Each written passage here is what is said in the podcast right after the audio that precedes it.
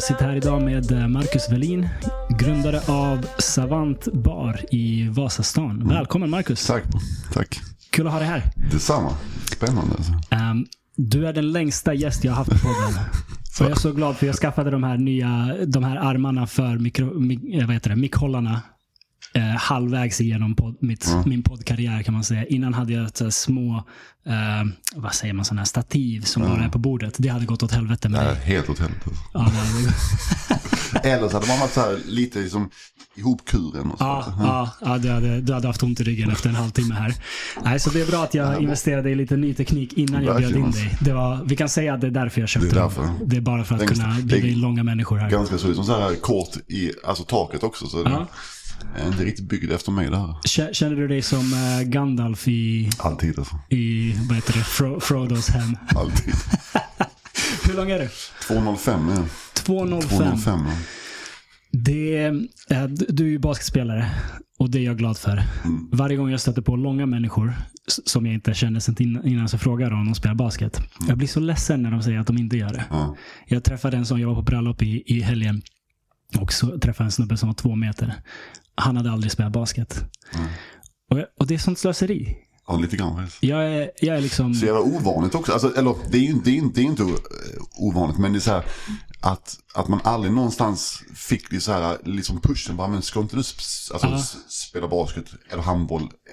Alltså, eller volleyboll. Ja. Alltså, det, det borde bli så naturligt. Att man säger, men du måste ju, för du är jättelång. Liksom. Ja men exakt. Men sen lär man ju vara olika intresserad av det och, det. och, och kanske olika talang. Bara för att man är lång behöver man inte vara bra. Det är en annan sak. Men, eh, men jag är liksom, jag har spelat basket hela livet och jag är, jag brukar säga 1,80 men jag är 1,78 om jag ska vara helt ärlig. Nej, med skor. Med, med skor. en På, 80. på, på Tinder 1,80. Nej, men, eh, så, så jag är 1,78 och har alltid varit bland de kortare i laget. Mm. Liksom. Så när jag stöter på någon som är två meter och de har aldrig spelat basket, det är så här, ah, fan, jag kunde gett mig lite av den här längden. hade kommit till nytta. Var, var du eh, lång redan som eh, grabb eller kom Ja. det en sen spurt? Eller? Nej, alltså jag har haft, jag liksom, eh, alltså från så här, liksom ettan så har jag alltid var, var, alltså varit lång. Och, så, så här, och det har också varit en väldigt så här, kontinuerlig Mm. växt liksom. Så jag har aldrig haft vet, liksom växtverk eller vet, så här, varit liksom otymplig och sånt, utan det har alltid varit så här, väldigt liksom, stadig växt. Okej. Det var skönt. Långa föräldrar, långa mor och farföräldrar? Nej, alltså typ, att för mig, alltså mamma säger att hennes pappa var rätt så lång, alltså re- rätt så lång var så här 1,90 kanske. Ja. Min, min pappa var om 1,92 när jag växte upp liksom. Nu Ja. har han ju blivit lite, lite mindre, men jag har alltså ingen annan eh, Mm. som är som jag. Vad hände med dig? Vad matade de dig? Vet inte. Mamma träffar kanske, I don't know. Men det är riktigt vad, vad som är liksom henne, alltså min bror är inte mer än, vad kan vara, 1,70 kanske. Uff. Eh, min, eh, lillebror eller storebror? Eh, storbror. Men han är alltså, är halvbror också. Och han är 17 år äldre. Liksom. Och Okej, sen så, m- min syster, alltså min stora syster hon är 1,70 kanske också. Liksom. Jag vet inte riktigt vad som hände mig. Jag kan, kan, kanske fick någon sån här liten så här växt, En eh, liten boost. ja, Ja. växt, växtmedicin. Liksom. Messi fick ju tillväxthormoner, vad jag förstår. Kan, Och han är typ 1,50 någonting. tänk, tänk annars. Så han skulle egentligen varit ännu, ännu mindre. Nu överdrev jag. Han är typ så här 1,68 eller 1,70 där någonstans. Eller någonting sånt. Men han skulle egentligen varit ännu mindre. Men funkar, alltså, funkar tillväxthormon? Jo, det måste jag säga. Jag har ingen aning. Jag har en vän som säger, som ska ha fått, han, han är dumt att säga så normal, normal lång, var i alla fall 1,80 idag säger jag. Ja, ja. Han skulle ha varit jätteliten när han var. Men det känns som att man ska man kunna liksom. Ska man med en medicin kunna göra människor längre? Mm. Alltså då. Ja, Jag, jag antar att det är alltså. liksom inte när som helst. Men i tonåren när man ändå växer. Mm, Att om man ger en liten boost av tillväxthormoner då, att det kan påverka. Mm. Jag vet inte, jag har ingen aning. Det är inte något jag Nej. någonsin kollat på. Tyvärr. Nej, inte jag heller. Tyvärr. Jag kanske också hade kunnat vara två meter, vem vet? Eller hur? Du skulle tagit som en liten Men boost när det, man det var känns tio. som att liksom. det, det är lite av en trade-off. Om man inte växer naturligt och, och lägger till tillväxthormoner, det är inte, lär inte bara vara tipptopp? Nej. Nej. Nej, det jag inte. Nej, jag är glad att jag Det inte här, måste jag, det här måste jag forska i. Jag måste säga, funkar verkligen eh, tillväxthormoner? Ja. Och vad kan man använda det på, på alltså annars? Ja, ja. Spännande också. Det, det har ju forskats en hel del på hur man kan få vissa delar av kroppen att växa. Mm. Ja. Men, och, och det är ju inte sant. Och det, Eller- vad jag förstår. Ja, jag vet inte. Jag har inte, Alltså jag har så, så svårt att se att man, man skulle kunna få liksom, alltså en större, större penis så här, bara, alltså, genom medicin. Då hade ju, alltså det hade ju varit en jättesak i så fall. alla hade känt till det då. Ja, Ja. eller? Ja, jag håller med. Jag håller med. Det, det är väl säkert en sån där grej också som har trade-offs. Att visst, det kanske finns grejer som funkar för att den ska växa, men det kommer med en kostnad. Mm, Den kanske inte funkar längre. precis. Eller någonting sånt. Och då är det ju... Då är Ja, det den var stor men fan den funkar inte. ah, ja. Ja, ja, man, man, får, man försökte i alla fall. Ehm, det, det kanske är en konstig fråga, men hur är det att vara lång? Alltså bra, vet du jag har, Um, nu får man ju ta, ta, alltså, ta bort uppväxt och sånt där det var. Men När man, när man liksom blev, blev alltså, alltså retad för det. Och det är väl det, så här, det har väl inte gjort så mycket för mig. Och nu pratar jag såklart bara ut, alltså, utifrån mig själv. Liksom. Men i vuxen ålder så är, har det varit väldigt bra. Liksom. Så, alltså, det är en... ehm, det är ju, det är ju lätt att, alltså, att se mig och alltså, uppmärksamma mig. Alltså, alltså se mig mer som alltså, person kanske. Alltså, det, det, det blir liksom en... Man skiljer sig lite grann ifrån alla andra såklart. Så, alltså, då blir det ju också att man, ja, men, man märker mig lite mera och, och jag får ta mera plats. Och så här, det, det, det blir en annan, kanske dumt att säga respekt, men det blir en annan typ av liksom presence. Och jag märker det också, alltså det är inte, jag är inte blind. Liksom, så, mm, folk ser mig, både alltså, på grund av liksom längden men också för att det är en stor, en stor massa. Liksom, så. Eh, så det har varit rätt så fett. Liksom. Alltså, måste säga. Alltså, det, är, det är rätt så skönt att vara lång. Alltså. Ja, men jag kan tänka mig att folk som kanske hade gidrat tänker en extra gång. Kanske det. Alltså. Ja. Jag har en vän som, eh, som berättade för mig en ganska intressant sak. Han, eh, han hade varit lite liksom, eh, rundare, knubbigare och sen tränat och kommit i sjukt bra form. Och han märkte att folk, killar, kollade på honom annorlunda. Att han sågs mm, som, mer som ett hot när han hade liksom slimmat ner sig. Att få, f- killar var mer på sin vakt och, och, och liksom höll ögonen på honom på ett helt annat sätt än när han var lite mulligare. Då, då sågs han inte som ett hot. Liksom. Ehm, det hade jag aldrig tänkt på Nej. innan han sa det. För ja, det, det, en, en sån transformation är det inte många, många som gör. Liksom. Men eh, som lång lär ju det också vara en grej att jag vet inte, att, att vissa kan se en mer som ett hot för att man är lång och stor. Liksom. Absolut. Alltså vi är ju väldigt enkla människor. Liksom, att man, att man, alltså, att man, man kör ju på det, det alltså yttre direkt. Liksom, och det är väl där man så, alltså, här bygger den första bilden också och sin, och sin alltså, första approach. Liksom. Jag har ju aldrig varit i någon bråk. Alltså, så här, har liksom inte heller varit i något jidder hela, hela, hela livet. Jag ju, så, försöker vara en lugn, passiv människa. Liksom, men, men, eh, och det, kanske också därför just för, min längd så har det inte, det har inte kommit upp för man ser att det här är inte kanske Ja, det, det- första man hoppar på. Liksom. Det är omöjligt att veta, men du kanske har sluppit en del bråk Precis. tack Precis. vare din Ja. längd. Absolut. Eh, tror jag. det ja, värt att tänka på. Eh, var, eh, var växte du upp? Jag växte upp i, alltså i, i Malmö, en, i en förort som heter Limhamn. Precis vid, vid alltså vattnet, så västra, eh, västra Malmö. All right. Hur länge bodde du där? Bodde i Limhamn, jag flyttade därifrån när jag var 21, 22, 21. Okej, kanske. Eh, så, hela uppväxten alltså. Ja, hela. Hur var det? Det var bra. Det var lite så här, jag tror som eh, de flesta så här vanliga svenska förorter, alltså så här, den, det var rätt så lugnt. Det var, så här, det var liksom, det, det är ju väldigt så här, det är ju väldigt liksom sve- svenskt område. Eh, och eh, vet, växte upp med så här mycket, alltså så här, mycket vänner som jag inte har kvar längre. Så det är väldigt så här lätt att fastna tror jag i, liksom, i, i den typen av förort. Men så här, när man liksom sk- alltså, skaffar barn och sånt sen så flyttar man ju tillbaka där också. För det, det, blir, en, så här, det blir en ganska så... ehm, naturlig plats att liksom leva på. För att det är så väldigt lugnt. Eh, väldigt mycket människor med, med så samma kanske så här värderingar och tankar. Positiva och negativa liksom. Ja. Eh, Så att man, man hittar nog lätt sin plats där. Liksom. Det kanske därför jag också vill, eh, eller har alltid varit väldigt sugen på att flytta, flytta därifrån. Liksom. Mm, mm. Och, och alltså Malmö i stort också. Jag bodde i Malmö efter det, så att jag var 27 kanske. 27, 27, 27 28 till att jag då flyttade upp till alltså, alltså Stockholm. Ja. Eh, och så här, det var en väldigt vanlig uppväxt tror jag. Mm, all right. Började du lira basket tidigt? Var folk på Mm. dig för att du var lång? Jag började spela basket när jag var typ 10. Ja. Så spelade jag fram till att jag var typ 14 kanske. Och sen så eh, hittade jag på en massa andra saker. Ville alltså, åka skateboard och sånt, vilket är inte jättebra när man är jättelång. Nej, liksom. det måste vara svårt. Ja, det var intressant. Sen så började jag spela igen när jag kom upp i gym, gym, gymnasiet. Jag hade kanske fyra år utan basket. Liksom. Ja. Eh, och sen så började jag basket i gymnasiet. Eh, också typ så här ha- halvvägs in i, alltså, i, alltså, i alltså ettan då på, på gy, gymnasiet Basketgymnasiet i... i Malmö. Okej, jag visste inte att det fanns i Malmö. den är liksom utspridd så att eh, ofta så är väl de klassiska basketgymnasierna är väl alltså en specifik skola. Typ Ja. Fry- Fryshuset och sen så det som är i Jönköping. Ja. Men det här var, eh, man kunde gå på vilken skola som helst. Och sen så tränar man då två timmar alltså, per, per dag och sen så var det väl något, ytterligare något, eh, någon så här morgonträning och så.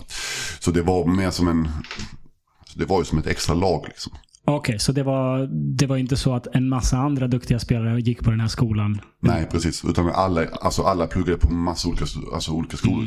Sen så hade jag på, alltså den skolan jag gick på, där var själva, liksom, själva baskethallen. Liksom. Okej, ah, nice. Mm, så det var ju skönt för mig. Det var ju nära. Så. Ja. Men ja, en så lite annorlunda, alltså det, det blev lite dumt att det ändå heter basketgymnasiet för att det var ju mer som ett lag liksom. Så jag spelade ju i alltså Malbas laget också liksom. Mm. Vilket blev så här, det blev lite märkligt för då var ju ändå, jag var i, i två lag liksom. I samma serie eller? Mm, nej, Hur fan var det nu då? Det var länge sedan. Mm. Alltså basgymnasiet då var i division 3 tror jag. Okej, Och sen så var det andra laget var väl någon alltså, ungdomsserie. ja. Det var ju då, var, var, var man 16 typ. Okej, så med basketgymnasiet spelar man i liksom herrligan. Ja, typ, eller vad ja. ska säga, Ja. division 3. Ja. Medan det andra var ungdomsbasket. Ehm, hur gick det då? Bra tycker jag. Alltså jag, mm, som sagt, jag, när jag kom tillbaka och, och spelade så var jag ju ganska så som rå. Alltså, eh, och Men jag hade ju spelat mycket förut så det kom igång rätt så snabbt. Alltså. Eh, och kom in på basgymnasiet då genom bara, vet, så här, man var där och eller jag kom nog- in på grund av att jag, jag var lång. Alltså så här, det, det var nog första, för det var ganska så få långa spelare. Så. Ja. Det var en center till, han var 2,8 Bojan. Och sen så efter det så var det som, den nästa centern var liksom på 1,92. Alltså det var ju ganska så kort, alltså, Mm. kortväxigt. Eh, Men det gick bra, för jag har alltid älskat basket och tränat mycket liksom. Så då, då, då, så då tränade jag ju, liksom, det blir fyra timmar om dagen nästan. Liksom. Jävlar. Så det gick ju rätt så snabbt och sen så då sista året så skulle jag då, då blev det ju, då var Malbas i basketligan liksom. Så då var ju tanken att då, så då tränade jag först då eh, basketgymnasiet och sen så med då alltså liga, ligalaget liksom. Så Ja. det, det gick ju bra liksom. Fan, det, är- det är ändå hög nivå du lirade på. Ja, då. Spelade du mycket i ligan eller? Nej, aldrig. Alltså, jag, tanken var det. Alltså, jag hade en tanke på att jag kan, men, eh, sista halvåret då i trean, då skulle jag spela med alltså, eh, liga, ligalaget. Men det var så dålig energi där. Och det var så det här, så jag, deras tränare, jag alltså, älskar honom, eh, en amerikaner, men han hade också den här riktigt så här, alltså macho-attityd liksom. Och så Ja. väldigt, det skulle vara ganska så tufft och hårt och man skulle så här, väldigt så här amerikanskt liksom, yeah let's fucking run. Och jag är inte riktigt, alltså jag är inte sån liksom. Så jag vill, jag kan inte vara ett lag som inte har en bra atmosfär liksom. Ja, ja. Och det här laget var så dålig atmosfär så jag så här, tränade med dem och till slut så sa jag bara så här, "Nej, men vet, jag vill jättegärna ha dig som alltså, tränare men det här funkar inte. Liksom. Ja. Så här, det här, de är inte trevliga liksom. Nej, för fan. Det där gör så otroligt Ja. mycket. Och det blir sådana, vet, alltså den typen av ego som de spelarna hade Ja. för att spela i ligan i Sverige. Alltså det är orimligt. Liksom. Han bara, så, ni är inte superstars. Liksom. Och att be bete er så mot mig, alltså, eller Ja, mot, mot sina ja, lagkamrater, liksom. Det här är fan o, alltså, oacceptabelt. Liksom. Och då hade vi i gy, alltså, gymnasiet var det en väldigt fin energi. Liksom. Och det var väldigt, väldigt nära, det var alltså, väldigt vän, alltså, vänskap. Liksom. Och man tog alltid hand om de som var liksom yngre. Och man, så här, det var verkligen så här en alltså, community. Liksom. Ja. Och det kom från det till det där. Det var så, Ja, jag, jag är likadan. Jag, det, jag har varit i sådana lag där det är ego, där, det, där man konkurrerar med sina lagkamrater. Och det, det är inget kul. Det är inget kul. Alltså, som du säger, visst är man i NBA och det handlar om mitt nästa miljondollars kontrakt. Fine, då förstår jag att vi, vi tävlar med varandra på det sättet. Men när man lirar på den här nivån, alltså fan, ha kul. precis. Ta det lugnt. Du tjänar så här 5 000 i månaden. Så det är inte så som att du är en superstar. Alltså det, äh, det blev ett, och det där ty, ty, tyckte jag fortsatte också. Men så mycket också med tränare. Så här, tränarna måste vara liksom rätt också. För när jag då hoppar av där så började jag spela i ett, i ett annat lag istället. Eh, som hette, hette, hette Sirbia. Eh, Och där så, där var ju spelarna var ju jättetrevliga. De, de var ju äldre också. De, det var ju så här gam, alltså mycket gamla ligaspelare som alltså kom tillbaka till liksom Malmö. Så. Eh, men där tränarna istället var dickheads liksom. Alltså så här var så jävla otrevliga och så här serbiska, du vet den här också machokultur. Jag är inte mycket för machokultur. Alltså för det, den blir så jävla liksom dränerande och eh, det, alltså utputtande. Alltså man, man får inte vara med liksom om man inte är sådär macho, stark och, och, och liksom det. Det blir, nej. Jag, jag tycker det är synd för att det finns någonting till det här tuffa macho. Det, det behövs i sport. Men man behöver rikta det i rätt, åt rätt håll. Alltså eh, spelar man match och om man har motståndare, okej, trycka till, liksom, spela hårt, vara eh, tuff på, på, på de sätt man behöver vara. Men, men mot varandra på ett lag, det, finns bättre och sämre sätt att göra det på. Men, jag, men jag undrar ibland om man, för att lyckas till den högsta nivån, för att komma till NBA, om man inte va, måste vara lite av en psykopat. Säkert lite. Alltså man måste väl ha en, jag tror man måste ha ett otroligt självförtroende. Exakt. Det måste man vara måste här- verkligen tycka, jag Ja. är bäst i världen. För man ser ju det mycket, spelare som vi som, vi, vi som följer NBA. Hur spelare kan gå från att vara superstars till att vara ingenting rätt, så, rätt så snabbt liksom. För att man, man märker att de kanske blir, alltså, blir alltså tradade. och Så förlorar lite själv, alltså, självkänsla. Eller så här, de, de, de kanske har en, så här, en då, dålig månad. Liksom. Ja. Och hur snabbt det där går också. Hur snabbt det går åt andra hållet. Man, Mm. man ser så här unga spelare som, ja, men det här kommer aldrig bli någonting. Typ. Eller de, Mm. de kanske blir så här um, en roleplayer. Och sen så bara blir de sådana här superstars. Alltså, det är inte så som att man kan träna så extremt mycket på så extremt rätt sätt. Så att man går från att vara en sixman till en superstar på liksom två år. vet. Det är det eller anabol, I don't know. Alltså, men, Lite alltså, det ena, lite det andra. Men, alltså, självförtroendet är enormt liksom. viktigt. Ja, Helt klart. Helt klart. som, ja. Ja. Okej, så du, du lirade inte så mycket i ligan. Va, vad var dina ambitioner? Ville du bli proffs eller? Ja, alltså jag vill ju, det, jag, jag tror alla, alla unga spelare vill, vill ju och tror att de kommer bli, bli proffs. Liksom. Jag hade en sån här idé, jag minns jag, kommer ihåg att jag sa, jag sa att ja, men fan, sättet, de, sättet de spelar basket i NBA passar mig perfekt. Alltså, Ja. hade jag en sån här delusional idé, alltså idé på liksom. Så, så det är ju klart att jag kommer, för att eh, sen så jag skulle iväg till, eller jag fick kontakt också med en, alltså ett college i, i, alltså Indiana då igenom min, alltså min tränare. Ja. Så tanken var att jag skulle alltså, åka, å, å, alltså, åka iväg till en sån division 2-skola. liksom. Men knäna pajade och så här, de höll på att paja också under alltså, sista året i gym, gymnasiet. Så att eh, jag kom aldrig riktigt så här upp i någon, vet, så här, fysiskt rätt sätt att kunna spela heller. Liksom. Så att jag, Ja. jag hopp, hopp, alltså, sköt på det ett år och sen så blev så knäna sämre, sämre, sämre. Och sen så, ja, sen så sa jag bara, fuck it. Vad, vad hände med knäna? Alltså läkarna sa att det var alltså, att lår, lårmuskeln eh, var för tight. Okej. Så att det drog på liksom, alltså under knäskålen. Så Mm. att jag liksom, liksom tappade kraften i, alltså, i knäna. Så jag kunde liksom inte riktigt hoppa och springa och sådär. Mm. Och han sa att det enda man kan göra det är att liksom stretcha. Så stretcha, stretcha, stretcha. Och jag har stretchat skitmycket men det har inte hänt någonting. Det är fortfarande något som besvärar dig eller? Och inte, nu springer jag inte så mycket längre. Så nu, nu, nu känns det OK. Liksom. Men det har alltid varit så här att eh, just båda, båda knäna har så att det har inte funnits någon, eller det fanns ingen liksom kraft. Efter jag fyllde 19 typ så förlorade jag så här, Fan, det är tidigt. Mm. Kan det ha att göra med liksom, att du växte mycket? Eller? Säkert. Jag var så väldigt smal. Alltså jag var, jag var 205 och när jag slutade, alltså efter gymnasiet tror jag vägde 85 kilo. Liksom. Okej. Det är ju väldigt Shit, lite. Liksom. två- 205, 85 kilo. Så jag var väldigt, väldigt smal. Liksom. Kevin, Kevin Durant smal, vet, när, han, när han li- liksom kom. Eh, och det var så här, men sen så kom det också problem med ryggen på grund av det. Liksom. Ja, så ja, efter ja. det så började jag träna väldigt mycket mer, alltså väldigt mycket med så här fysisk träning.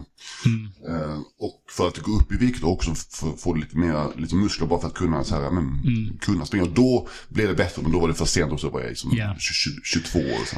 Det är det där. Jag tror det, det är det som är nyckeln. Fysträningen. Seriös fysträning från att man är grabb. Liksom. Och vår generation, liksom, vi, vi är typ lika gamla. Vi hade ingen sånt. Ingenting ens. Inga coacher som hade koll på den biten. Nu, nu tror jag att det är bättre. Men, 100%.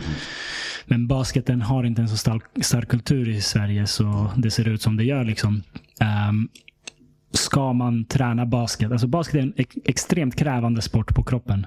Då måste man fysträna från start i princip. Man kan inte bara lira. Mitt problem var att jag bara spelade basket hela tiden. Jag älskade basket så otroligt mycket. Så jag ville inte gymma, jag ville inte göra någonting annat. Jag bara spelade basket.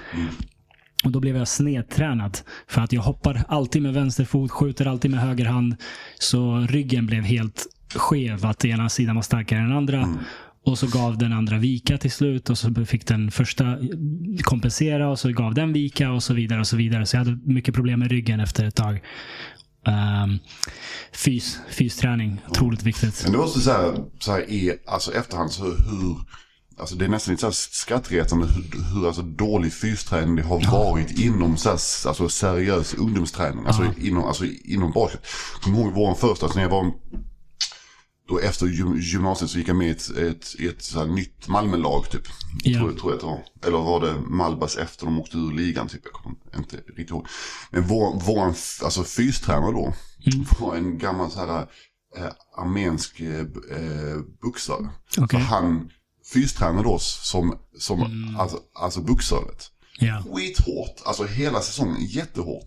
Så alla skadar sig. Alltså man bara, har ni, alltså hur kan ni inte ha koll på det här att Ja. det är två alltså helt olika sporter. Du kan inte ta Ja. en boxningstränare och så här fystränare basketspelare.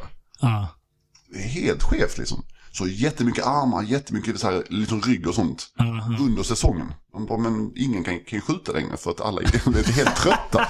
Alla bara, går runt som stela Ja. liksom. Och så hade vi ett jättekonstigt så här, liksom marklyft. Aha. Utan att veta hur man ska så här, Ja, lyfta det är så farligt. Jättemycket så här, liksom ryggar och knän som stack. Och, Nej, fy fan. och ingen kollade på att men, man, det, kanske är fysträningens fel. Nej, nej, nej. nej.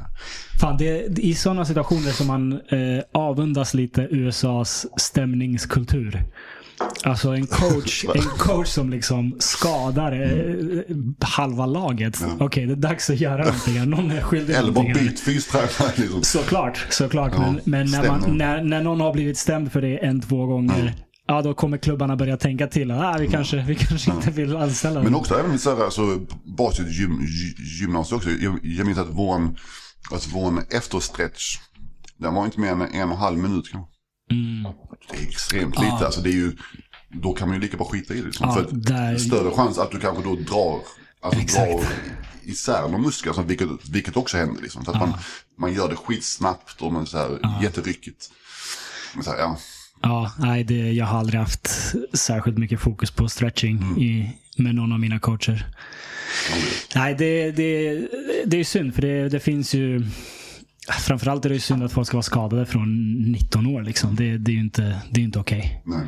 Ehm, men det är också synd för att det finns som potential. Det finns ju liksom i, i Sverige. Jag blir alltid förbluffad över hur mycket kvalitetsbasket det ändå finns. Eh, inte liksom världskvalitet, men ändå fyra, fem, sex divisioner med folk som kan lira basket ändå. Och I ett litet land i, bara i Stockholm. Det, det är ändå det är ett högt, det, det är ett stort intresse för basket. Mm. Um, vi har inte en stark basketkultur, men det finns ändå ett stort intresse. Så det, och, och svenskar är väl ganska långa i, i, många fall, så det skulle kunna vara bättre än vad det är. Mm. Men för jag har alltid alltså, tänkt hur det kan, kan vara att det är så pass mycket am, alltså, am, am, alltså, am, amerikaner som är liksom proffs, även bo, både i USA och eh, Europa. Och jag har alltid känt att det måste ju bero någonstans på en mycket alltså, bättre, alltså, bättre fundamental träning. Liksom. Alltså, de har satsat så mycket pengar på sin alltså, alltså ungdomssport. Ja. Vilket Sverige inte har. Vi har lite, lite annat alltså, system också såklart. Men, eh, och där, man, där, där kanske fokus på sport är mycket större i alltså, USA. Och där, då, då, då, då får du alltså, me, mera pengar, mera forskning, mera, så här, bättre tränare. Och också bättre grund. Liksom. Ja, det, det, känns som att fokuset i USA är mer, eh, som mycket i USA, kapitalistiskt. Mm. För att man ser det som en investering. De här människorna kan liksom bli atleter, vilket tjänar enorma pengar till inte bara ligorna och då spelarna, utan allt runt omkring. Mm. Forskning och, och, allt vad det är. Här finns det ju väldigt mycket ungdomsidrottsverksamhet.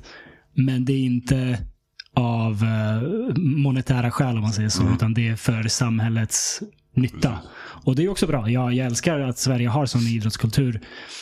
Um, men det är ett annat fokus och det märks. Vi, vi producerar kanske inte lika många atleter i, som, som USA i, i den bemärkelsen, men vi, vi har ett friskare samhälle skulle jag ändå säga.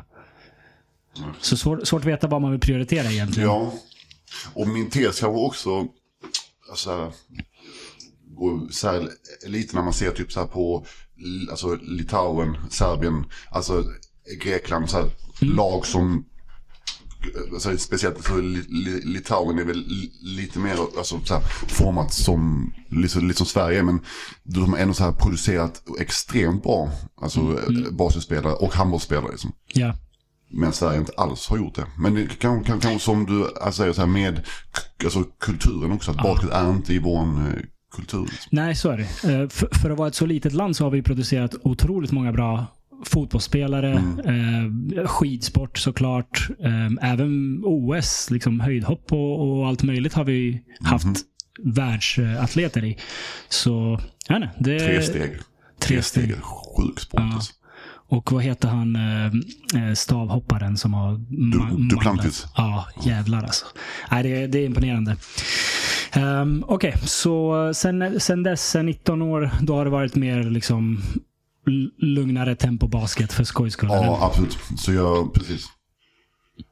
Jag började jobba istället när jag var typ, ja, men efter, ja, men 19 och sånt där. Började jobba som, som, som diskare på ett ställe i, alltså i, i, Malmö. Och då var ju mer, men då, jag, jag, jag alltså insåg, när jag var någonstans där, typ 18, så var vi iväg i, i ett, eh, alltså Tyskland på jun, junior-VM. Mm. Vi så spelade, vi var där som basketgymnasium för att här, möta andra gym, alltså, gymnasium i, från alltså, Tyskland och Frankrike.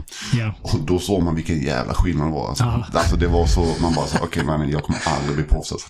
Det här, alltså jag var duktig men det här, Ja, alltså det är något helt annat. De vägde så mycket också. De var, de var så stora och du vet så här, man, så det, det enda man, man kunde göra det var att man så här, kämpa hårdare. Men man Ja. hade inte en chans liksom. Ja. Och då så här, jag måste göra någon, någonting annat liksom.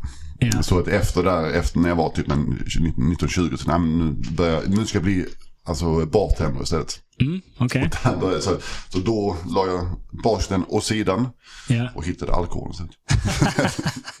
Är, det, är det för att det var, du började dricka och, och så som du ville bli bartender? Eller? Nej, alltså jag ville bli, alltså jag ville, har alltid, jag ville bli alltså bartender sen jag var typ så här 10, 10, Jaha. 10 12 liksom. Hur kommer jag det sig?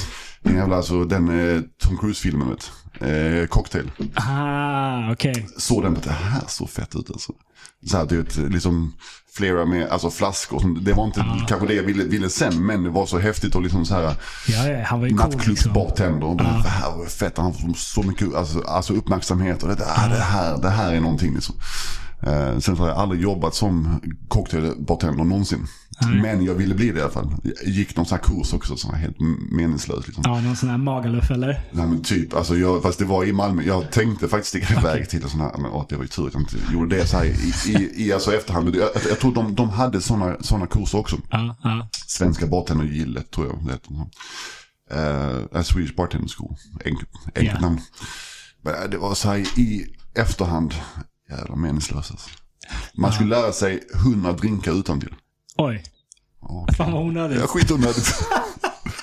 Var det liksom kursen? Det var en del, sen så var det en del där man skulle göra, jag vet inte om det var slutprov eller det var liksom en del av det. Att man skulle så här blanda typ 40 gin och tonic så snabbt man kunde. Ja, det, var så, jävla, så här, alltså nu, Fan vilken 20, alltså, så här 20, 20 år senare i branschen tänkte jag bara det här var ju så jävla onödigt alltså. Ja, gud ja. Kostade 15 000 och så här, var, var där fyra, fyra, fyra veckor liksom. Fan vilken jävla scam alltså. Fyra veckor så jag kan inte komma ihåg. Alltså det, vad gjorde vi i fyra veckor liksom? Ja, memorera 100 drinkar, det tar en stund. Eller hur? Alltså det tar en stund. Sen, sen kommer man ut och får beställa GT och rom och cola hela livet. Han bara, du, du ska inte ha en Singapore sling. Vet. Nej, det. Jag tar en, Jag kan ett göra den på Det är åtta sekunder. Det går snabbt. Alltså det var mycket sånt. Man, man, man skulle så lära sig floata. Alltså man skulle så här, liksom skikta Ja, drinkar. Ja, det har jag inte gjort heller. Liksom. Men eh, ja, det var i alla fall, det var i alla fall en, en väg in någonstans. Ja, ja. Okej, så eh, drömmarna väcktes från cocktailfilmen alltså. Precis. Och eh, när du var 19 började du alltså jobba med, på disken? Var det? Precis. Mm. Så disken var då? på alltså, Debaser i, i Malmö. Mm, okej. Debaser var i Malmö i 10 år eller 15 år. 10 år kanske. Och på, eh, sen så, för jag, jag träffade min, alltså min, min, min fru sam, eh, samtidigt. Så hon, hon fick in mig som diskare på eh, Bishop Arms också för hennes polares kille var chef där. Alltså. Så det var lite så. Debaser, Bishop Arms och före det faktiskt eh, Harrys. Harrys i Malmö. Okej. Det var spe- speciellt alltså. Hur så? Alltså det var spe speciellt för det var så olagligt. Allting var så jävla olagligt. Alltså, det, vet, det var så mycket gangsters. Alltså, det var så här, det var, och jag som så här då 19-årig smal, jättelång kille. Alltså, var så man bara gick, gick runt och alltså, plock, plock, alltså, plockade, plockade, plockade disk. Ja. Men vissa bord fick man liksom inte gå fram till. Okej. För att det satt folk och liksom pratade med alltså vakter runt, alltså, runt om- alltså, omkring sig. Och så var det varje dag. Vet. Alltså Okej. det var sånt jävla, alltså sånt olagligt ställe. Och man fick, jag fick så mycket lön, cash också. Okej. Vilket jag inte fattade heller. Liksom. Och, ja, det var ett speciellt ställe. Jag, jag var där i ett halvår kanske. Och det var bråk varenda dag. Vet. Alltså, det, var så här, det var mycket glas som liksom stack och det var mycket, mycket droger där. Och så. Alltså, nej, det var special ställe. Fan, det där är... Jag, jag tänkte säga, när du sa hög lön och sådär. Jag tänkte som en 20-årig grabb är det kanske rätt nice ändå. Den, den typen av stämning. Men om det är bråk och, och, och grejer, då, då kanske det inte är helt rätt. Nej, det var inte jättemysigt. Alltså, som, det fanns, och de hade ju typ åtta vakter. Liksom. Och Det var inte jättestort, jättestort ställe. Liksom. Men det behövdes för det var alltid vet, Det var så mycket flaskor som stack. Och vet, nej, det var helt vilt. Liksom. Hamnade du i något skit? Nej, jag var, jag var ju bara, bara liksom dis, alltså diskare. Så det var ingen som bry, alltså, brydde, om, alltså, brydde sig om mig. Det var väldigt skönt liksom. Så jag var bara så här, li- liksom stod bakom och kollade. Ja. Vet, när, när liksom vakterna sprang fram och så här, brottade ner någon. Så här, så här, jättestor jugge liksom. Ah, du vet, alltså, skithög på så här, anabola och, och, och liksom ladd. Och man bara, det här är ju fett konstigt. Alltså. Fy fan vad sjukt. Är, det, är det tufft att vara diskare? Nej, alltså det är rätt soft ändå. Alltså, så här, eller, alltså både och. Det är väldigt, väldigt varmt. Det är skitvarmt och skitfuktigt. Eh, och det, man får ju inte direkt någon respekt. Och så här, det, och det har jag ju sett under, under hela mitt, min alltså, alltså, karriär att diskarna är ju alltid De nämns, omnämns alltid som så här, den viktigaste delen av en restaurang. Liksom. Just det. Men de får ingenting. Det. Ja. Alltså, och det, är, Det är bara något man gillar att säga. Precis, och desto mer så här reflekterar över det, även utifrån min egen del. Vet, alltså när jag, Mm. när jag har haft alltså, anställda diskare. Hur de alltid blir sist prioriterade. Liksom. Mm-hmm. Och det blir så här, till slut blir det nä, alltså, nästan löjligt. Liksom. Så att, eh, Mm. Men det de- kanske, eh, hemskt som det är, så kanske det är en naturlig, en naturlig gång i och med att det kanske är det mest utbytbara jobbet på en 100%, restaurang. 100%. Mm. Då blir det ju lätt så, även om man inte tycker illa om någon. eh, Bara att ah, den här personen behöver inte vara nöjd. Vi kan byta ut den personen ganska snabbt. Men, men att börja på eh, botten om man säger så och sen jobba sig upp. Och, Mm. och det, det måste ändå ge dig, ha gett dig lite mer respekt för dem som, som är där i köket. Och så. 100%. Alltså 100%.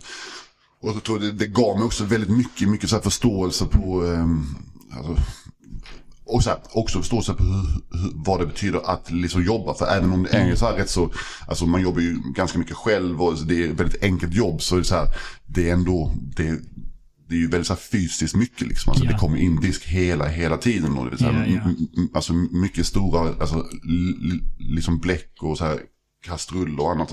Ja. Det, det tar ju alltså mycket alltså, energi också. Ah, non-stop disk, någon stopp. Och det så här, jag tror det också någonstans gav mig min, min sån här, så här alltså arbets...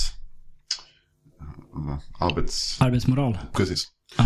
Och jag har alltid jobbat jättemycket liksom. Och, så här, och jag tror där, där, där någonstans så, så här, väcktes så kan man, man, när man, man väl jobbar, då ska man jobba. Så här. Ja. Jag tror det, det, det gav mig ändå rätt så mycket. Alltså. Mm, mm, jag förstår det. Efter, eh, efter diskkarriären, Mm. vad blev det efter det? Så efter diskkarriären, mitt, mitt, mitt första jobb eh, var som alltså bartender på eh, Bishop, Bishop Arms i Ja. Malmö. 20, 20, 23 bast tror jag. Alltså. Blev det några Singapore slingshots? Inga alls alltså. Inga alls, vilket var jävligt skönt. Men det blev mycket öl och mycket, alltså mycket whisky. Så hela, hela min liksom grund av mitt så här dryckesintresse är i alltså öl och sprit. Egentligen. Speciellt sprit, jag alltså älskar så här, framställning av sprit. Den är väldigt intressant och så här, har alltid varit jävligt så här, väldigt alltså, intresserad av det liksom. Nu menar du inte i baren utan själva produktionen? Precis, av... precis. Mm. Okej, hur, hur så? Vad har intresserat dig med det? Nej, men alltså, den, den, alltså, den alltså destilleringsprocessen Ja. tycker jag är så intressant för jag har så svårt att fatta hur man kom fram till den. Det, Alltså att, att göra nya maträtter och så här, att, att, det är ju en sak du vet, men att man skulle komma på att man skulle jäsa någonting, sen så värma upp det och plocka ut olika delar för att de säger, men de, de, alltså, de eh, alltså, alltså olika vätskor, eh, alltså, alltså, alltså dunstar olika. Ja, ja. Så då alltså, plockar man ut en massa olika alkoholer. Vilket vissa av dem är alltså, livsfarliga. Mm. Alltså, hur många har dött för att vi ska få fram sprit? Liksom? Och hur kommer man fram till, alltså fortfarande så här, man, man, alltså, man, man liksom utvecklar fortfarande sprit, alltså sprit, alltså tillverkning. Mm. Så här, 400 år senare för att man, så här, man har inte riktigt kommit fram till vad som är bäst. Liksom. Det, det, det har alltid varit så här en eh, intresse, alltså, ett intresse. Verkligen. Är det inte bara först eh, senaste 100-150 åren som vi har lyckats tillverka s- stark sprit? Är det inte något sånt? Kanske det, alltså just de allra första alltså destilleringarna, det, det var ju mer bara som en, alltså som en, eh, en förstärkning av någonting. liksom. Alltså att man, man ju- gjorde, gjorde inte upp det till sprit som det är alltså, idag på så här 40% eller 50%. Det kanske var mer än säger vi, 25 liksom. Så man, man kanske bara alltså, gjorde en väldigt enkel alltså, Ja, des, alltså destillering. Kanske också av misstag liksom. just det. Så att, men sen så som vi, vi har det alltså idag med liksom kopparpannor och sådär. Det måste väl varit mid 1800-tal och sånt där. Ja, precis. 1800. Har du, har du hållit på med det här något? Nej, Har du destillerat alltså, eget? Nej, nej. Det, jag är mer in, intresserad av själva, eh, alltså hur man, man, man, man, man, liksom gör det. Mer än kanske att göra det. Ja. Ja, också, det så här, hålla på och destillera, det är dyrt som fan. Det är alltså, det. det, är, det är ju inga, alltså det är ju väldigt få som kan så här, destillera på jätteliten skala. För Ja. att pannor och sånt är ju väldigt dyrt också. Liksom, det. det. är ju, liksom koppar och liksom rostfritt och det är, så här, det är Ja. dyrt. Liksom. Okej, så när du började som bartender på Bishops Arms där. Mm. Hur, eh, hur var det? Var det som du tänkte dig när du var tioåring och så cocktail? Nej, inte riktigt. Det var lite mer pretentiöst. Alltså. Det var lite mera... eh, Det var lite mer så här att man, man måste dricka rätt. Alltså rätt typ av whisky, rätt typ av öl. Eh, Det var väldigt, så här, väldigt nördigt, väldigt pretentiöst. Vi lärde mig skitmycket. Eh, Lärde mig också att jobba snabbt och så här. Så det var inte, jag visste jag, jag trodde nog att det skulle vara lite mera gl- glamoröst kanske än vad det var på Bishop Martin. Det var väldigt oglamoröst alltså. Eh, men ändå väldigt, alltså, väldigt skoj. Det är så här, det, jag, jag lärde mig att, jag hade också en chef då hon var, hon var jävligt barsk. Alltså, så att hon, hon, man fick inte göra fel som gäst. Vet. Så att Okej. man, hon skällde ut alla, alltså hur som helst. Ja. Och så här, om de alltså be- beställde fel typ av öl, alltså så här, eller om de så här, kom någon och, och sa vet, en stor stark. Ja. Blev vansinnig. Ah, hon skällde ut Skällde gästerna. Vad är en stor stark? Vad är, och de bara, ja men fan en öl liksom. Vi har ingen jävla stor, alltså, Jävlar. Ja, hon var jävligt speciell alltså. Det- Det... Shoutout till Maja alltså. Hon, var, hon lärde mig så här att, eh, att eh, man inte ska göra så. Ja. alltså det var, man ska det. vara Det, vänlig det, liksom. det lär ju inte vara en höjdare för att få tillbaka gästerna. Nej. Nej. Men Bishop Arnold behöver, alltså service, alltså folk sket i servicen. De, de skulle bara ha öl liksom. Det var ju bara män också. du. Bara Mm. män överallt. Och män, när de är fulla mot en kvinna, alltså så, här, så att hon, hon hade ju blivit invand i det för att hon har Just inte det. blivit alltså, behandlad jättebra i barn. Liksom. Men efter, alltså, när jag, jag jobbade för det var ju ingen som sa, som sa emot. Alltså, hon skällde på, på alltså, folk och de bara tack tack. Och så gick de vidare liksom. Här får du dricks. Alltså det där, du vet, det var verkligen så hon, eh, hon, she perfected her art liksom. Ja. Det, det är en tuff bransch. ja. ja, det är en tuff bransch för det är väldigt långa pass och sådär. Det är, li- det är lite, det är inte, man jobbar ju inte heller med sam, sam, samhället utan man är ju ledig på dagen liksom. Och, eller du, du är liksom, liksom ledig en, en onsdag, eller alltså en måndag och sånt. Så man, det är lite svårt att få in i ett, i ett vanligt så här, tänk av ett liv. Liksom, så här, med liksom vänner och så här, evenemang. Och så här, man alltså, missar väldigt mycket för att man, man jobbar nästan alltid fred, fredagar. Man, man jobbar de flesta lör, lördagarna. Eh, man jobbar ju bara liksom kvällar. Så att på så sätt eh, är det lite är det en tuff bransch. Liksom. Och jag märker det nu också. Så att yngre människor nu eh, är mycket mer, mer måna om sin, sin, sin fritid Ja. Än vad kanske jag var eller vad, vad kanske jag och mina, mina kollegor var. Liksom. Att man, så här, då, då ska man bara jobba, jobba, jobba. Nu vill man inte jobba jätte, alltså så här, man vill inte jobba alla kvällar liksom, eller alla helger. Utan man vill ha lite ledighet också. Liksom. Mm. Så jag har ju tänkt på då, då med liksom, men då vill man ju bara jobba och bli så Är, erfaren. det, är det en bra utveckling eller?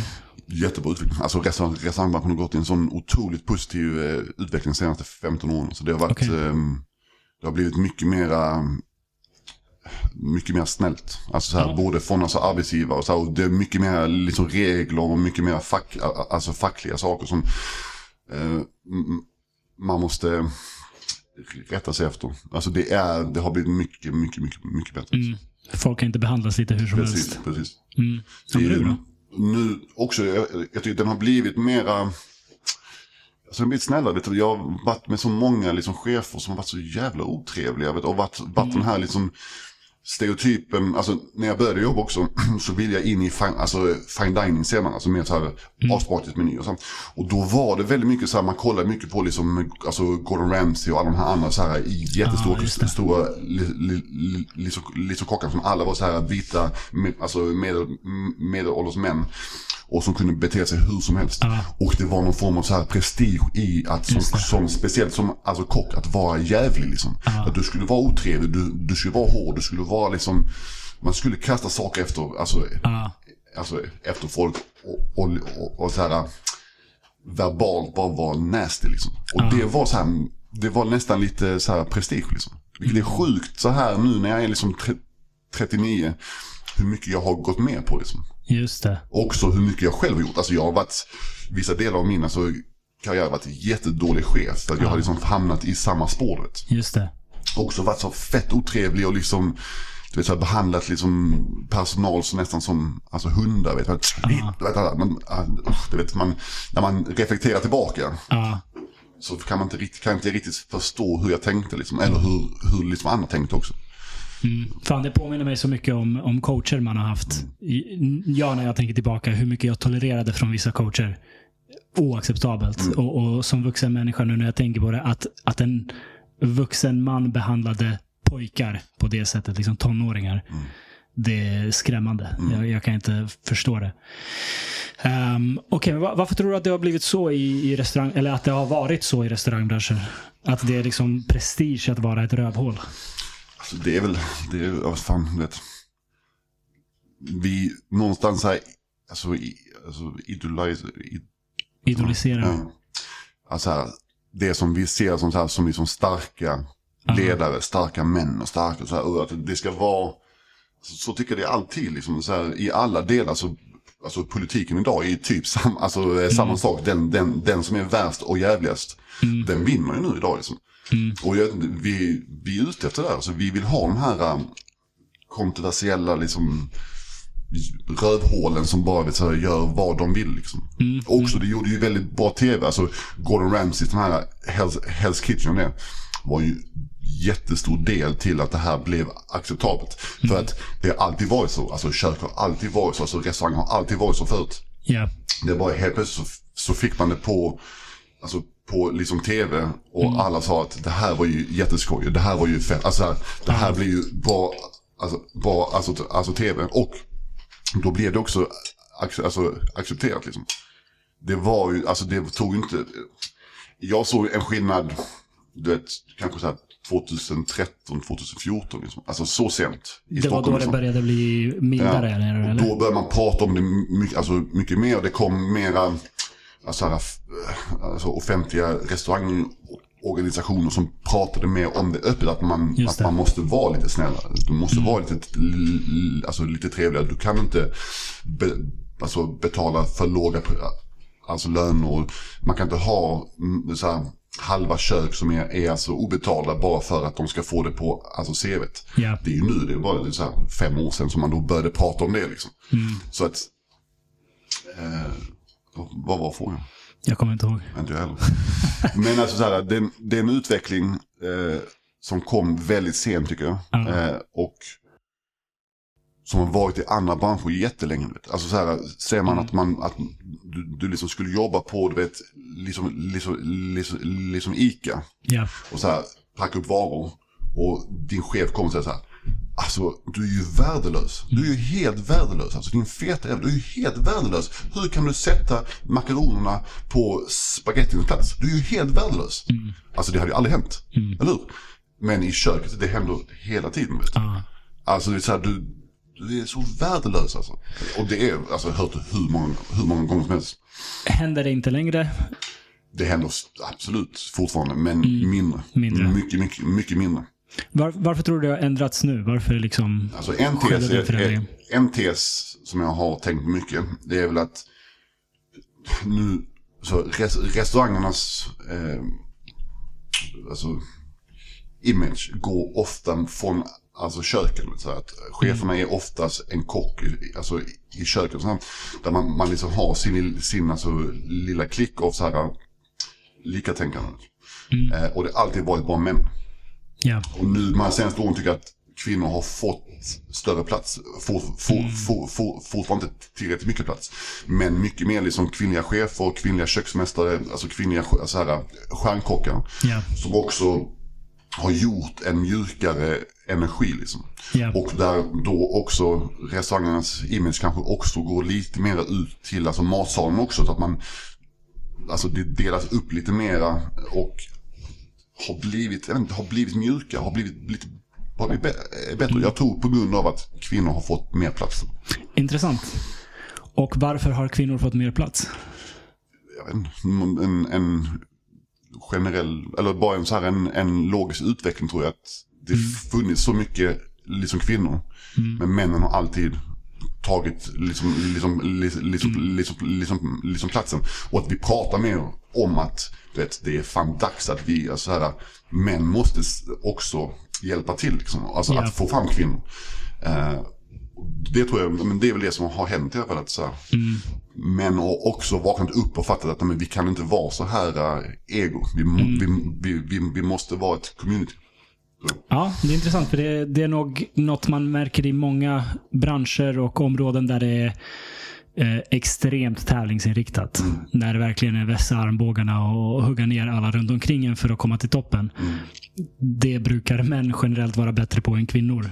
Mm. Um, så jag tippar på att att det händer, ja men Hollywood, liksom, Harvey Weinstein, hela, hela den där biten. Eh, samma typ av kräk som inte bryr sig om någon Mm. annan och det är oftast män. Eh, men vad intressant att det har ändrats, att, att det har blivit mildare och mjukare och att det ger resultat för hela branschen. Liksom. Absolut. Mm. Så, så du var bartender på uh, Bishops Arms. Um, hur länge höll du på med det? Tror jag var det två år, ish. ish två, två. två. Um, mm. Och sen så, men så att jag, för att, som sagt, jag träffade min fru när vi träffades. Det är ju 17 år sedan nu. Ja. Då pluggade hon till eh, som, alltså, eh, sommelier. Ja. Och jobbade på ett ställe i, i, i alltså Malmö. Och sen så då efter Bishop så hamnade jag på en annan så här, typ eh. Ja. Och då insåg jag att ja, men jag vill ju jobba mer med vin också. Okay. Jag, jag, kunde ingenting om vin alls. Och mm. eh, gick då samma utbildning som hon, hon då hade gjort fast två, två år eh, senare. Typ. Eh, och jobbade på den här då lilla gastropuben i eh, ett och ett halvt år kanske. Ja. Två. Typ. Um, och sen så då gjorde min som, sommelier examen. Eh, mm. Och när jag blev klar på den eh, så jobbade jag då på den här, alltså gastropuben så jobbade en kille som heter, hette Dan, Dan, Daniel eh, Berlin. Men han jobbade bara bara lunchpass tror jag, för han höll på att alltså öppna ett, ett nytt ställe ute i, alltså, i mitten av, av Skåne. Typ. Ja. Eh, och då får jag han med så men vill inte du jobba, jobba för, för, alltså, för alltså mig? Jag bara, jo det är väl skoj liksom. Så ja. Testa typ ett, ett halvår och så här. Um, och det var så här grunden då, dels till mitt så här, min stora liksom, så här, vinkärlek fick jag där. Mm. Men också min karriär började lite där. Liksom. Så han, han sen så blev en av alltså, så här, Sveriges mest uppskattade kockar. Yeah. Eh, fick alltså två stjärnor. Så här, det var inte på min tid liksom. Då var det, var det lite mindre, lite mer så här, uppstart. Liksom. Yeah. Men där någonstans började hela min, så här, min moderna restaurangkarriär också. Ah. också. Um, du nämnde sommelierutbildning. Vad, mm. vad exakt är en sommelier? en sommelier, alltså egentligen är ju en, alltså en alltså dryckesansvarig, eller alltså dryckeskunnig. Liksom. Nu kan man ju vara sommelier i massa olika saker. Så man kan vara mm. öl, öl, öl sommelier och, och liksom sake-sommelier.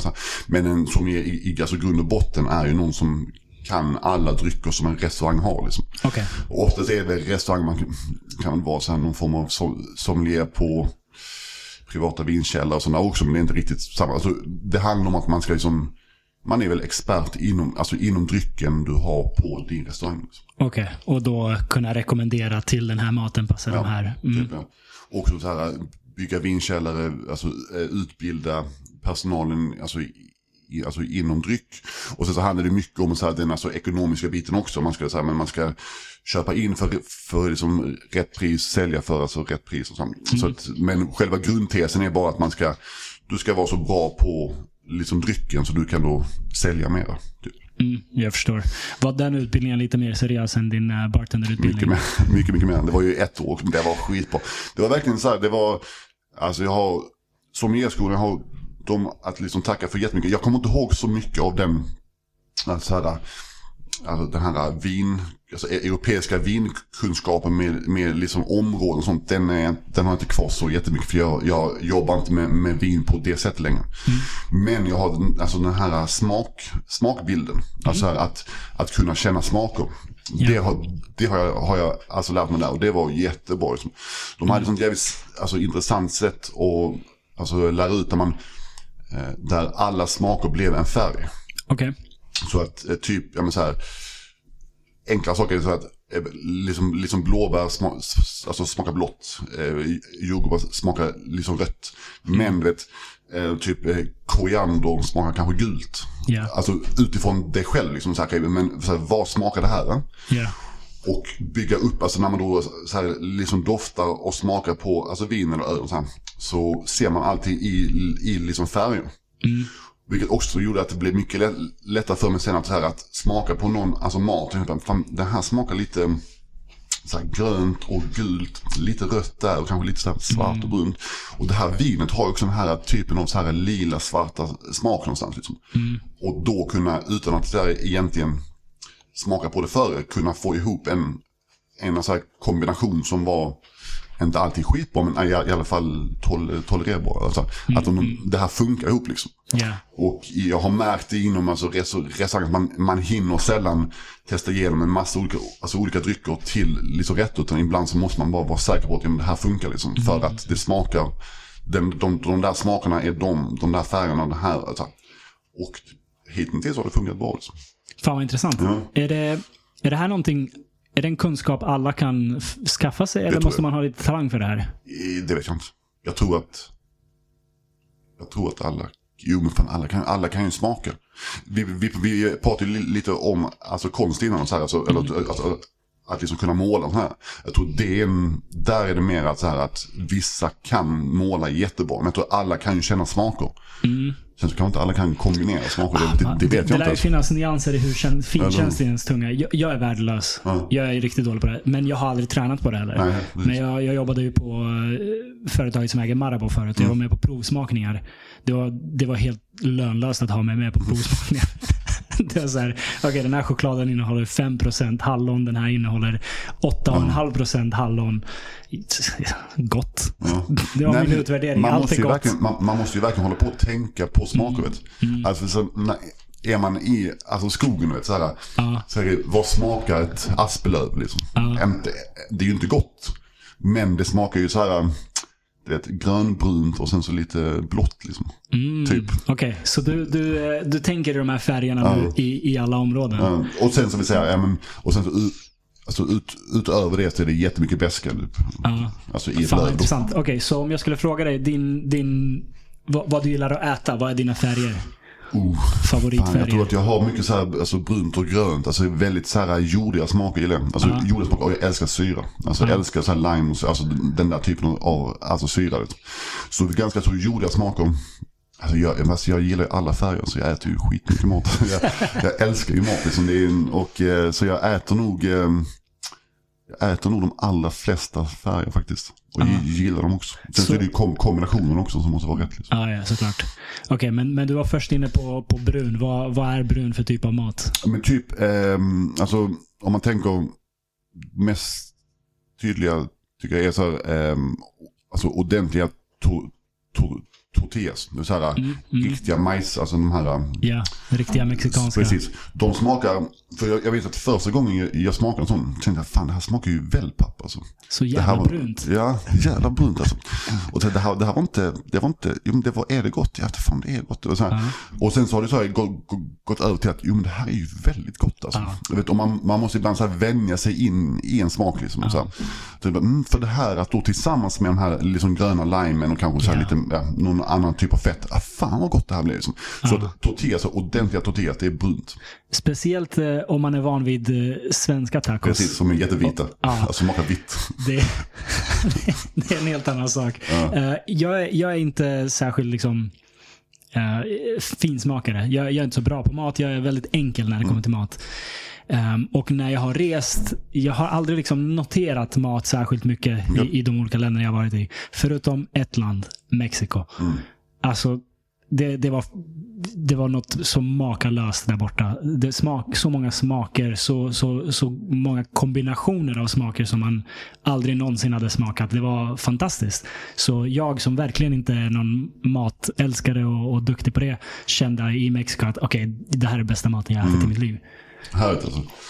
Alltså Mexiko är, mitt, är, är, ju ett av mina eh, så här drömresmål. Både det och Ja. alltså eh, Peru. Jag har, inte, jag har inte varit där men det finns. ja, det, Alltså det finns mycket god mat där. Ja. Jag bara ser, jag, vet, jag har, också varit före så här, kollat jättemycket på så här matresor, rese, alltså eh, program. Ja, Och det från Mexiko, det är alltid så, ah, fuck, jag måste hit alltså. Det ja är fy fan, det måste du. al pastor på gatan. Och bara, Ba, jag tänkte precis säga det. Bara liksom street food. Alltså, när jag upptäckte al pastor tacos eh, och horchata som är så här risdryck. Ehm, jag upptäckte det typ halvvägs genom min första resa i Mexiko. Efter det var jag tvungen att ha åtminstone en varje dag. alltså. Det, det är liksom som en enkel, vad ska man säga, som en, som en liten kebab med bröd. Ja. I, i, i här, Precis. vad, vad det nu är. För det är street food. Sen smakar det helt annorlunda såklart. Men det, det är fantastiskt Mm. gott alltså. Ja.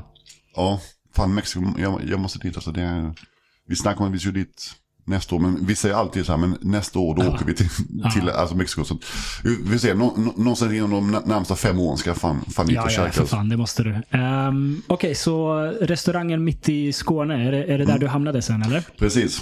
Vad hette den? Det heter Daniel Berlin i- Skåne Tranås. Jävligt, jävligt bra namn. jävligt bra namn. Men det var, var bra namn. Så, alltså Daniel, också så här shoutout alltså, till honom. För han, han, han är en jättestor grund av mig liksom. Så här, Mm. i, alltså inom alltså, re, re, restaurang. Eh, skitduktig kock, jättesträng. Eh, men otroligt varm. Vet. Så han var, den här, han var den typen av machokock som var bra. Vet. Alltså, Ja. som var så här, han, han var väldigt sträng. Han var väldigt, så här, väldigt pedant och alltså, detaljrik. Ja, detaljrik. Alltså, han fokus på alltså, Detaljorienterad. Och jag är tvärtom. Alltså, jag är, detaljer för mig är inte, alltså, i alltså, matsalar. Jag, en, det, det är inte min, m- alltså, min starka sak. Liksom. Ja. Så han lärde mig verkligen det. Liksom, att man ska hålla koll på allting. Och, och det, det, den maten han gjorde då, alltså det här är ju, ehm, det här är ju 13 år sedan, 14 år sedan, var så långt fram också. Så han jobbade så mycket med alltså, lokala råvaror. Medan många andra så här fine dining restauranger i, alltså, i världen bara alltså, fokuserade på att man skulle ha det bästa, det bästa, det bästa. Vet. Ja. Och man liksom fly, flyger in alltså, alltså råvaror. Vet. Men han var ju mer som kanske Norma då, att man så här, men vi använder det som finns här. Vet. Vi Ja. liksom, vi liksom alltså, plockar rapskott vet, utanför dörren. Liksom. Vi, så här, vi som jobbar med alltså, bönder som är här. Ja. Det, det var ju också, alltså Skåne Tranås är en, är en alltså, by där det bodde typ 25 pers. Liksom. Och det var bara, alltså, bara, bara liksom åkrar. Fan vad Alltså, intressant. vad- Det är inte stället man tänker sig att okej, här ska jag öppna en fine dining restaurang.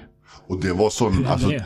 jag vet inte, han, eh, han var före sin, sin tid. Alltså han, han såg det här och bara så det här, eh, det här kommer bli skitbra. Liksom. och han var så himla du, du, alltså, duktig kock. Han var, han var ung också, han måste ha varit 20, 27, kanske 26 eller något. Och han hade då haft ett jävligt, alltså väldigt så här, alltså, fint jobb före det. Alltså i, alltså i, alltså i, i Malmö. Ehm, som till, då till slut inte funkade för så här fine dining i Malmö har alltid varit skitsvårt. Liksom. Det är inte, Malmö är inte, har inte varit marknaden för fine, fine, fine dining. För att man äter inte på det sättet, eller man åt inte på det sättet. Alltså, i- alltså i Malmö. I, alltså, Malmö- falafel och kebab Ja men typ, och lite mer pub. Och så här, nu är det en annan sak. Malmö som, som matstad, när jag flyttade där, alltså, alltså ifrån mot, alltså idag är totalt, alltså det är Ja. natt och dag. Liksom. Men så han, han hade den här idén av en, så här, en alltså så här destinationsrestaurang. Där man inte, man liksom dyker inte in utan du måste planera för att Just åka det. dit liksom. Och snabbt, alltså så här, jag tror, han fick sin första recension efter alltså, någon månad och den var ju på, alltså, på liksom toppet. Ja. Och sen så bara smattrade det på. Så vi hade den sommaren vi jobbade, det var ju- fan jag jobbade mycket. Alltså, det var, du vet, vi hade lunch, och lunch, tre rätters lunch tror jag. Och sen så fem rätter på, på kvällen. Ja. Och sen så gick fem rätter, sen så ändrade han efter tre veckor till en sju rätters meny. Och sen så ändrade han igen då till en så här elva rätters meny. Så det bara så här, det bara ändrades och ändrades och ändrades. Eh, och sen så lunch varje dag. Och han bara shit. Alltså jag gick ju ner också, så här, jag var ju smal redan liksom. Ja. Jag gick, ner alltså, säkert 10 kilo ner sommaren för det var så varmt också. Kom, kom. Och han tvingade oss att ha eh, så här, lite så här tjockare chinos, Okej. eh, jeansskjorta och alltså läderförkläde. Han bara, fuck you Daniel. Alltså, det var så jävla varmt alltså, men det var ju, det var ju snyggt. Ja. Men det var varmt alltså. Ja. Jävlar. Och det, var det första gången du började jobba som kock då? Eller kanske, Nej. det kanske inte heter kock, Nej. utan då, men du förberedde med maten eller? Nej, alltså Nej. ingenting. Så jag jobbar Okej. bara, bara med, med alltså matsalen. Så matsalen och alltså vin då. Liksom. Så Ja. Tanken var att jag ville ju lära mig mer om alltså, så här, som, som, sommelier-yrket. Liksom. Så att jag Ja. började där direkt efter min, eh, alltså min eh, alltså utbildning. Mm. Och var ju väldigt grön, väldigt, eh, väldigt rädd för att göra fel och så här. Rätt så dåligt självförtroende också. Alltså inom det där då, för jag var så pass ny, alltså, alltså, alltså inom vin. Så att där fick vi hjälp av en kille som heter eh, alltså Pontus Edelsson som var då Normas eh, gamla så här or- originella som- sommelier. Eh, Så han satte liksom hela vinkällaren och alltså hela vinlistan och allting. Liksom, vilket var jätteskönt. För att också Daniel då ville jobba med alltså, mm, alltså naturliga viner. Bara. Ja. Vilket inte riktigt så här, det var inte en sak då alls. Eh, I Sverige alls egentligen. Men i Köpenhamn var det jättestort liksom. Så att det var ju väldigt tur att jag fick hans, hans mentorskap liksom. För jag, jag själv hade ju aldrig kunnat, alltså aldrig kunnat, kunnat liksom fixa det. Ja. Men jag lärde mig också otroligt mycket. Det var skitroligt alltså. Hur länge var du där? Jag var där i sex månader. Sex månader? Mm. All right. Och efter det? Efter det Stockholm. Och då var det dags att... Nej, då, då började du jobba på... ehm, jag tror jag minns att du jobbade på, vad hette det, Gute? Ja, men det var lite, lite, det var lite Det var lite senare. längre, så när okej. jag väl kom upp, för då, så när jag jobbade på eh, Dan, Dan, Daniel Berlin så hade jag en, eh, en gäst, en, en, alltså en, en dag, som heter eh, Daniela Illman. Och hon var restaurangchef på Mattias Dagen, Okej. alltså uppe i, i Stockholm. Eh, och eh, hon eh, på något sätt blev imponerad av mig och sa så här, vill du komma upp och, eh, alltså, och, och jobba på eh, Alltså Matt, Mattias, Mattias, Mattias Dagen. Ja. Och min, alltså min fru kom härifrån. Så att vi hade länge pratat om att vi skulle göra någonting annat. Alltså vi skulle lämna Malmö. Antingen då Köpenhamn eller då rent mer, mer alltså logiskt då liksom Stockholm. För hon, hon, Ja. hon har ju alltså vänner och så här, eh, familj här. Mm. Så då, då, då, då kände jag att det här var ju en bra, bra, alltså bra idé. Liksom. Mm. Eh, och eh, så, så pass var det. Så jag åkte upp för att jag skulle, jag tänkte jobba på Matt, Mattias Dagen. Vilket inte blev. Mm. Okej. För att jag var inte rätt för dem och de var inte rätt för mig. Liksom. Det var Okej. mycket stelare än vad jag var, liksom, var, liksom, var liksom van. Eller inte stelare, det var bara mera, mera rutin och lite mera fyrkantighet. Hos Daniel så kunde jag fortfarande vara mig själv. Ja.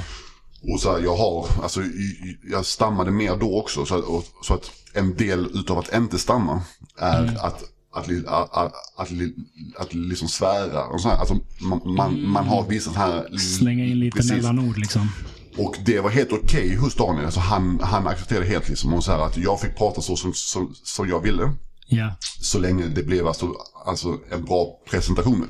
Men Ja. hos Ma- Mattias Dagens var det mer som ett, det var lite mer som ett, ett, alltså ett manus. Du vet där. Du ska säga, säga så här. Och jag bara känner att det här blir Just det. jättestelt för mig. Och så här, jag, kan inte, jag kan liksom inte servera på det här sättet. Så jag var ju glad att de inte ville ha mig. Typ. Eh, Men ändå var det ju såklart Ah, man vill, man vill, Ja. aldrig, man, man vill man hellre vara den det. som säger Ja. nej än, än att Men också när man sen, det. sen inte fick det. Man bara fan också, jag Ja, vill ju verkligen ha det. Vilket exakt. jag inte ville liksom. Men, Ja.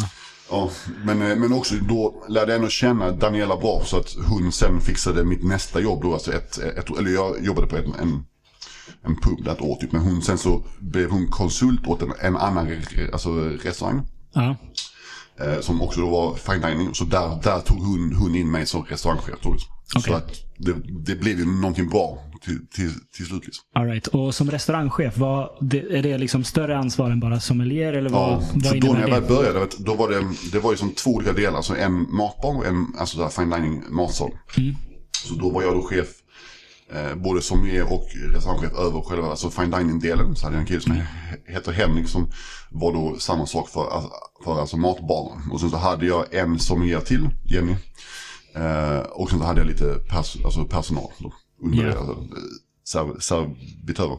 Sen så slutade den jävla Henrik efter en månad typ.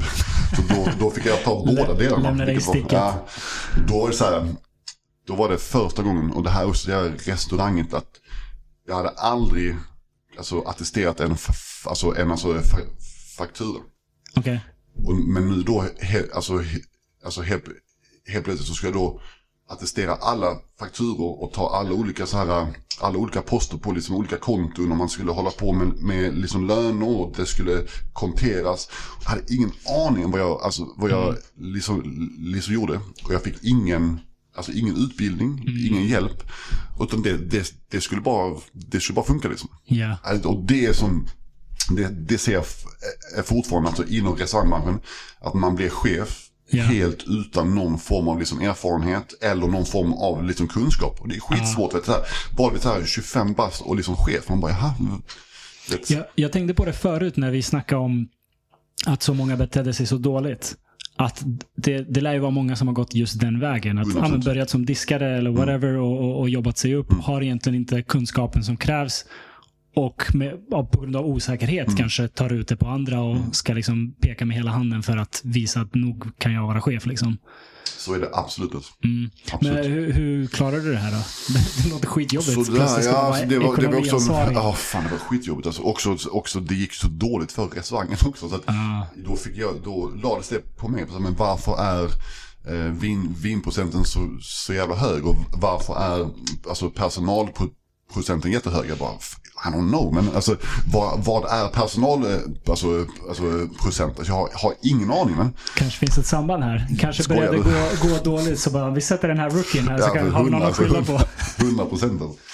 Men det var också så, och han som då ägde, eller han som var liksom eh, ägare på det, Jonas, Jonas Lundgren, han var så en jävla dick liksom. Han, han, han var ju också, han var ju en av de här uh, toxic, alltså mm. machokockarna som Ja. var, och han, jag, tror inte han, jag tror inte han ser det än alltså, men han, det var verkligen så här, säkert jätteduktig kock, men fruktansvärt dålig chef. vet du. Och han fick folk att må jättedåligt liksom. Usch. Och jag påpekade vet Mm. Och hans svar var ju, vet du här. Ja. Han, han liksom kunde inte ta att man sa att du får inte kalla ser, alltså, servit, servitriserna feta. Ja. Så här, svet, feta små grisar liksom. Du, du får inte göra det. Han bara, ja, Han men, kunde inte ta det. nej, han bara, ja men vadå, vad ska jag annars säga? Bara, vadå, vad ska du annars säga? Vet du? Är du Oändligt efter? med andra saker att säga. jättemånga saker vet du. Ja. Deras namn, Ja. perfekt start liksom. Du. Ja. Och så här var han alltid, alltså, och du vet.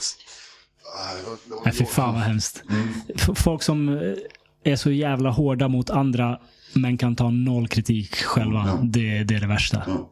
Fine om du har samma höga krav på dig själv som, som du har på alla andra och då liksom Mm. är sträng. Men eh, när det bara går åt ett håll, det, det är det vidrigaste.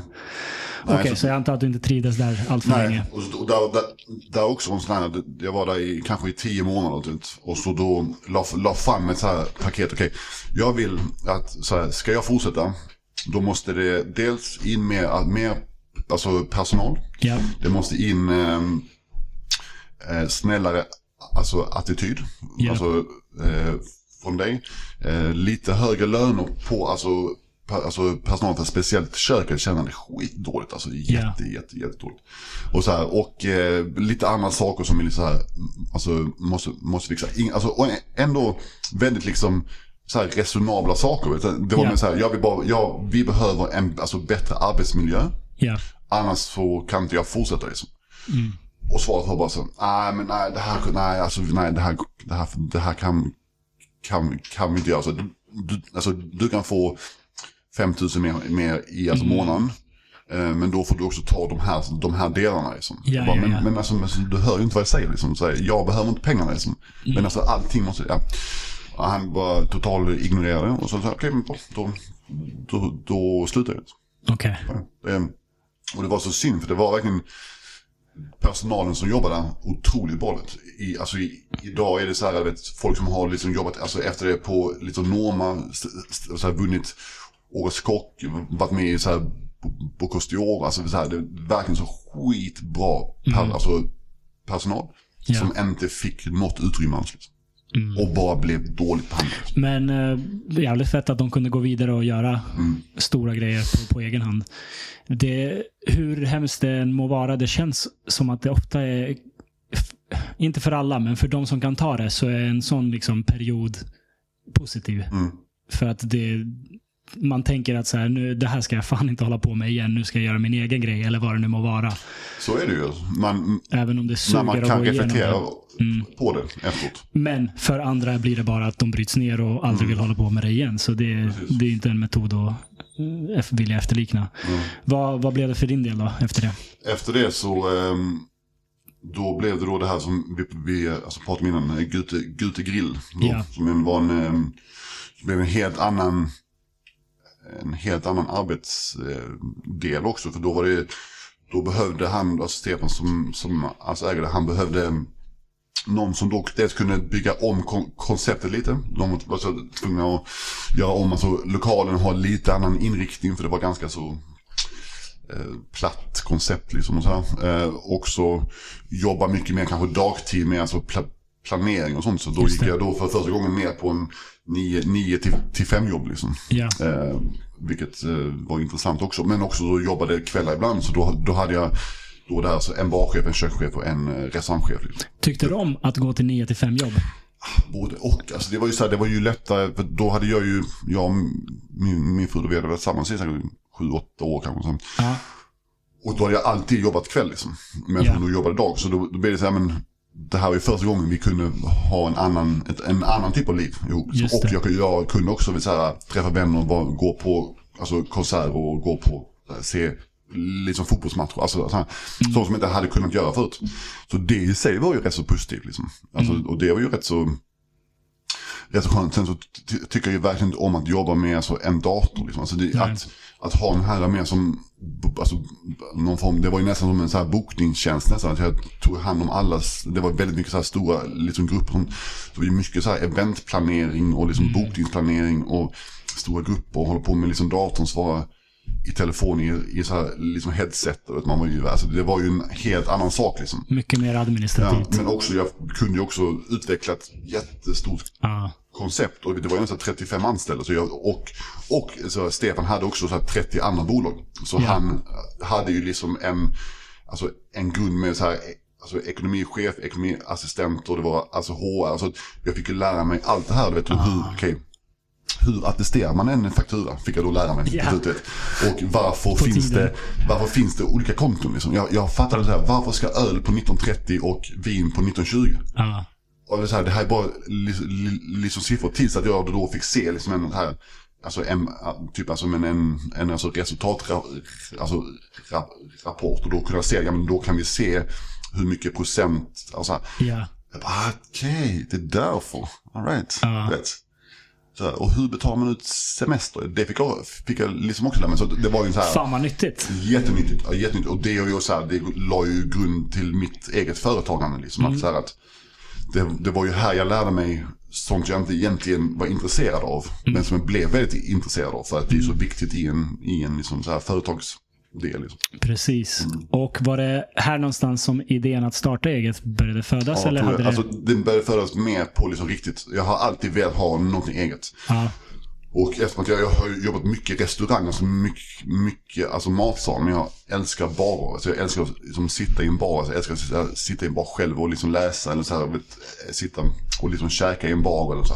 Så jag älskar barer, så jag har alltid velat ha en bar. Mm. Eh, men på Gute så blir det väl mera, okay, mera så här, verkligt på vilka delar jag ville ha. Och vilka delar jag inte ville ha i, en alltså, restaurang. Så jag var där i fyra och ett halvt år nu. Så jag kunde reflektera mycket över okay, hur, hur funkar restauranger och hur, hur funkar företag. Vad kan man alltså, alltså, eh, ta bort? Vad är viktigt? Eh, för jag visste inte så här, jag visste inte vad jag ville ha för typ av liksom så här matkoncept eftersom att jag inte är, är liksom kock. Utan jag, så här, vad vill jag ha för matet? Mm. Jag visste ju vad jag ville ha för, för, för liksom dryck. Så här. Nat naturligt vin är min, är min liksom bas. Liksom. Så det vill jag jobba mycket mer med. Och jag yeah. kunde inte under alla mina då, alltså alla mina liksom, chefer de ville inte jobba med ren nat, nat, nat, nat, naturligt vin. Mm. För de var rädda att det inte skulle säljas så jättemycket. Liksom. Vad, vad är definitionen av naturligt vin? Vad, alltså, vad krävs för att det ska vara det? Naturligt vin är i alltså, grund och botten så här, ingenting tillsatt, ingenting bo, eh, borttaget. Mm. Okay, så okay. Liksom, liksom, liksom ingen gäst, eh, alltså ingen eh, så här, besprutning, ing, ingen alltså så här, liksom konstgödsel, eh, ingen så här, tillsatt syra, socker, vatten. Vet. Alltså, mm. det man kan lägga till hur mycket som helst. Liksom. Så det, det, det, det, är ju en alltså, produkt som är utav druvan själv. Ja. Kanske så här spicead med alltså, lite ek eller typ en alltså, amfora. Så, så det är ju, ett nat naturligt vin är ju så, så, så, så, alltså, såklart skapat. Mm. Alltså av en vinmakare. Liksom. Men själva alltså, produktionen görs utan någonting som inte är vindruvor. Liksom. Okay. Så att inom EU, alltså, alltså EU regulations. Ja. Så inom, alltså, inom ekologiska viner så får man ha ungefär 52 ämnen som inte är vin, alltså som inte är... Alltså, 52? Äh, men då är det så här, vet, liksom vatten, vet, Aha, eh, okay. syra, socker, Ja. Uh, ekessens, ekchips. Uh, och e-ämnen i en förbannelse. Liksom. Alltså det finns massa, massa, massa saker. Och det är alltså ekologiska viner. Ja. Äh, går man liksom nästa steg, vet, då är det så 122 eller 100. Alltså det är sådana absurdum. Liksom. Och Jävlar. bästa är att du behöver inte redovisa vad du har in. Alltså? Fan vad sjukt. Fram tills, fram tills nu, det, nu kommer det äntligen en lag som kommer att träda i kraft i alltså, december. Men du kan ha hur mycket skit som helst i ett vin ja.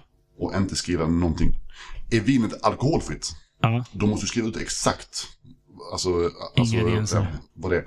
Så fort vinet får alkohol, ingenting. Det enda du behöver skriva är innehåller svavel, alltså, eller in, innehåller alltså, sulfiter.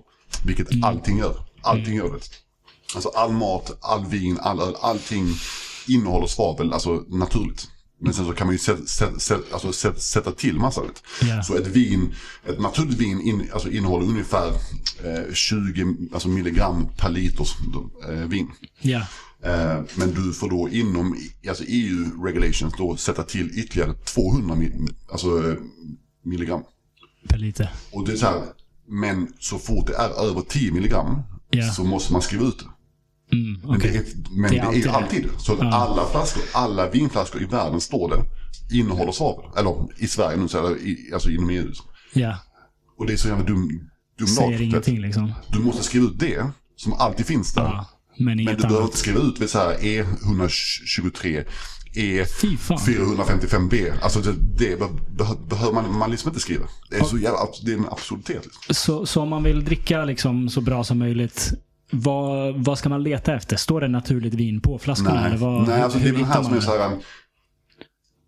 För vår del nu så är det så här att sy- Systembolaget som det funkar Ja. eh, gör ju att vi inte kan erbjuda naturligt vin till privat, alltså privatpersoner. För att Systembolaget bygger ju på att de säljer ju det som de då får in på alltså offerter typ. Och, så här. och då ska det vara inom vissa priser, inom vissa stilar, inom så här. Och kvantitet också. Alltså så här ett minimum för att, alltså vad, en Just det. minimumkvantitet för att ha ett vin på, alltså på liksom hyllan är 50, 50 000 flaskor. Okej. Och en sort. Ja. En av våra bönder, alltså som jag alltså, alltså eh, importerar, som då gör ganska så mycket vin för våran då, alltså, i- alltså, alltså i våran värld. Han, han gör väl kanske så här sex viner per, per år, liksom, alltså, alltså eh, sex, sex, sex alltså, alltså olika. Och han producerar 50 000 flaskor totalt sett. Ja. Och då är han ändå så här, då gör han lite mer liksom. Ja.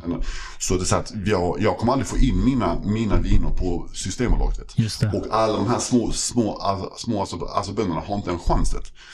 Utan själva grunden är att det ska vara stora företag och sen så ovan, ovan eh, på det så är det alltså mindre konventionella alltså, vinerier som är jättebra. Alltså, och så här, det- bara för att det inte är na, na, mm, alltså, naturligt vin Ja. så är det inte dåligt. Alltså, det finns ju jättemycket bra så här, alltså, hälsosamma kom, konventionella viner. Alltså, Okej. Som inte vet, har liksom massa, massa tillsatser. Så det finns ju jättemycket bra. Okej, så det finns en del för oss Ja, ja. vanliga dödliga också på systemet? Men det är så här, men då kan man inte heller, man kan inte heller gå in och be om ett alltså, naturligt vin. Nej. För att det är inte i Systembolagets vok voka vokabulär. Liksom. Alltså, Just de det. Pratar inte om det för att de anser att det inte finns en, en, en, en så här typ alltså EU-regel för det. Just det. Vilket också blir så här, skitdumt mannen. Alltså, vi ska ju köpa vin, du vet. Vi ska inte, alltså, säga att det är något na naturligt. Ja. För det, det var ju så här, de, då, då hade de ju ett vin på liksom hylla. Ja. Som det stod naturligt vin på. Okej. Eh, som kom ifrån eh, en fabrik utanför eh, Lorraine, typ alltså nära Alsace. Typ. Alltså en ren fabrik, det var liksom ingen vingård.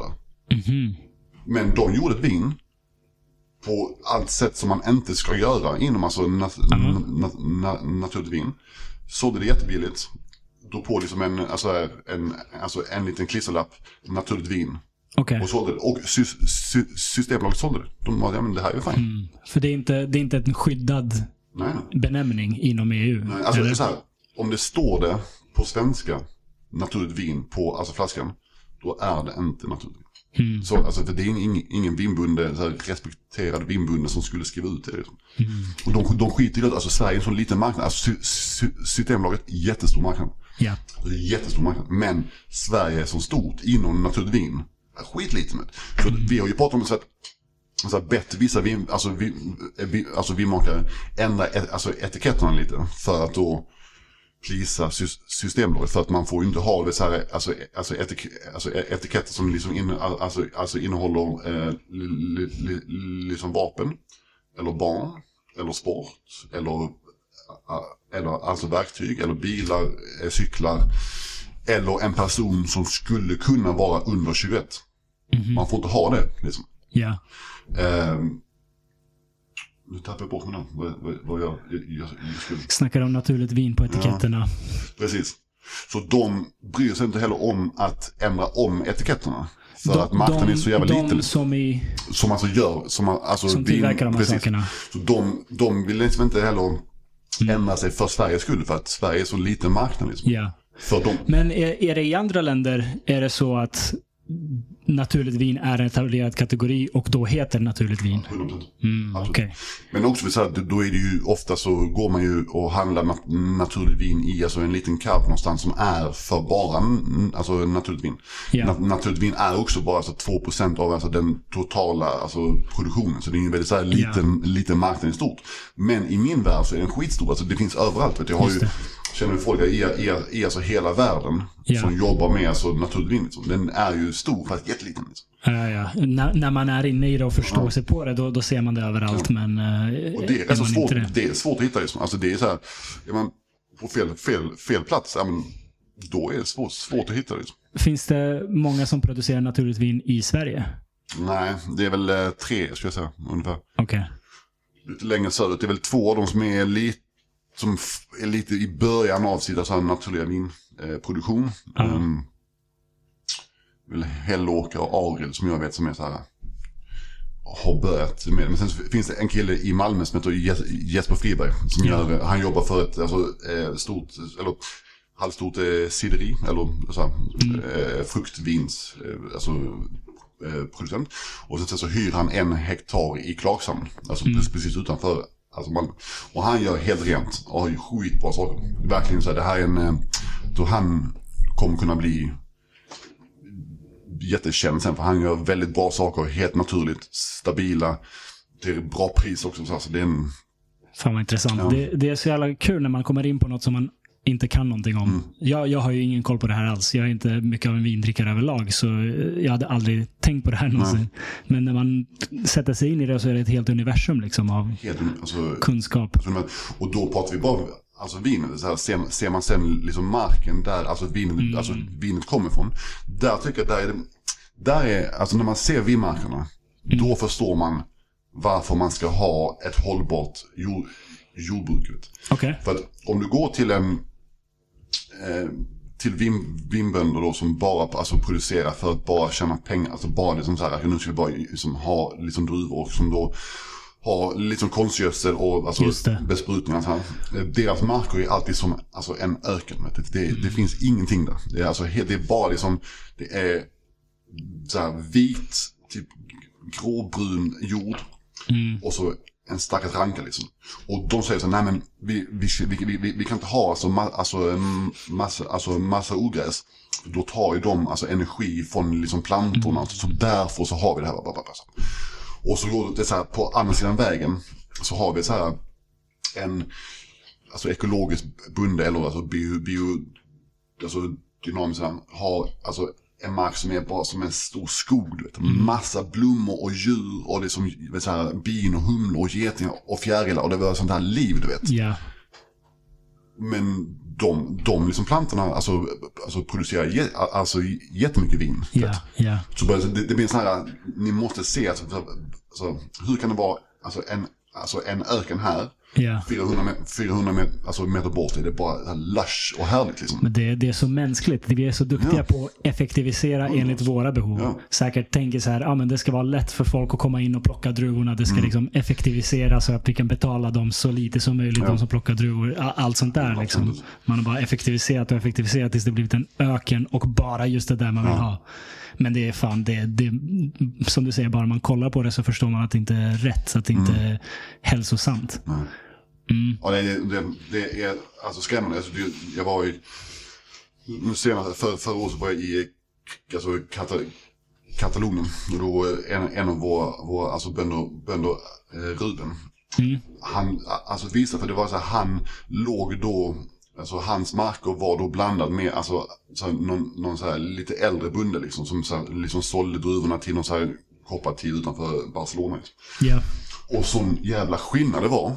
Och hur då de här alltså männen som var typ hans, hans pappas vänner, vet, så här, alltså lite äldre, men inte kunde förstå vad han sa. Vet, så här, att, att, att, att om ni inte besprutar, vet, ni kommer att spara pengar på det. Ni kommer att få alltså, mer, mer liksom druvor, så här starkare druvor. Ni alltså, behöver inte svaret sen. Alltså, det, det, desto mer du, alltså, du liksom sprutar liksom, liksom marken, desto svagare blir också, alltså också, också druvorna. För det är som ett mm. alltså, immunförsvar.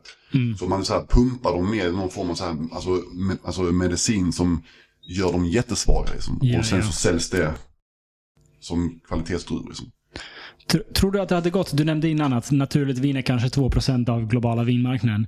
Om man skulle göra 100% av marknaden till den typen av vin, den mm. typen av gårdar. Tror du det hade gått? Eller liksom, är det, är det, det hade för mycket det hade, blivit, det hade blivit min, mindre vin. Det hade mm. blivit mycket mindre vin. Alltså. Mm, mm. Det, hade, för det, det är det som är grejen, att ja. man någonstans effektiviserat för att efterfrågan är så stor och då, då gör man det till en industri. Mm. Mm. Absolut. Alltså, ja, jag, det är en, det är en eh, här, intressant eh, filosofisk eh, tanke. Man kan göra allt vin till naturligt vin. Mm. Jag skulle nog inte vilja ha det heller. Man behöver ju en gin för att ha en yang också. Liksom. Mm. Mm. Man behöver ju, vi, har ju, vi är ju en liten subkultur också. Så man behöver ju ha någonting att peka mot också. Men mm. sen så i en mer utopisk värld så hade det ju varit jävligt skönt om allt jordbruk hade varit hållbart. Liksom. Exakt. Men så kommer det aldrig vara. Tyvärr. Alltså det kommer aldrig vara så, men ser vi så här spannmål och ris och allt det här liksom. Så, här, mm. så ska man göra all den hållbar, du vet. Ja, då skulle ju halva befolkningen svälta ja, ihjäl på två antagligen. dagar. Typ. Så vi, vi har ju också byggt, byggt en marknad som måste ja. tillgodoses. Liksom, och som vi, vi, vi då kanske inte kan tillgodose. Vi har byggt ett monster mm. som vi inte kan kontrollera längre. Mm. Du ska inte säga att det här är, det här är inte heller en fakta det jag säger, men jag undrar om man skulle kunna producera tillräckligt mycket för att... Mm. Alltså nu producerar vi visserligen för mycket mat. Producerar så sjukt ja. mycket mat. Liksom. Ja. Till vissa delar av världen och liksom, det är inte alla ja, som det, får smaka det är, maten. Liksom. Det är fördelningen som är problemet snarare ja. än hur mycket vi har. Mm. Um, Okej, okay, om vi kommer ner till, eh, till, till din verksamhet lite mer.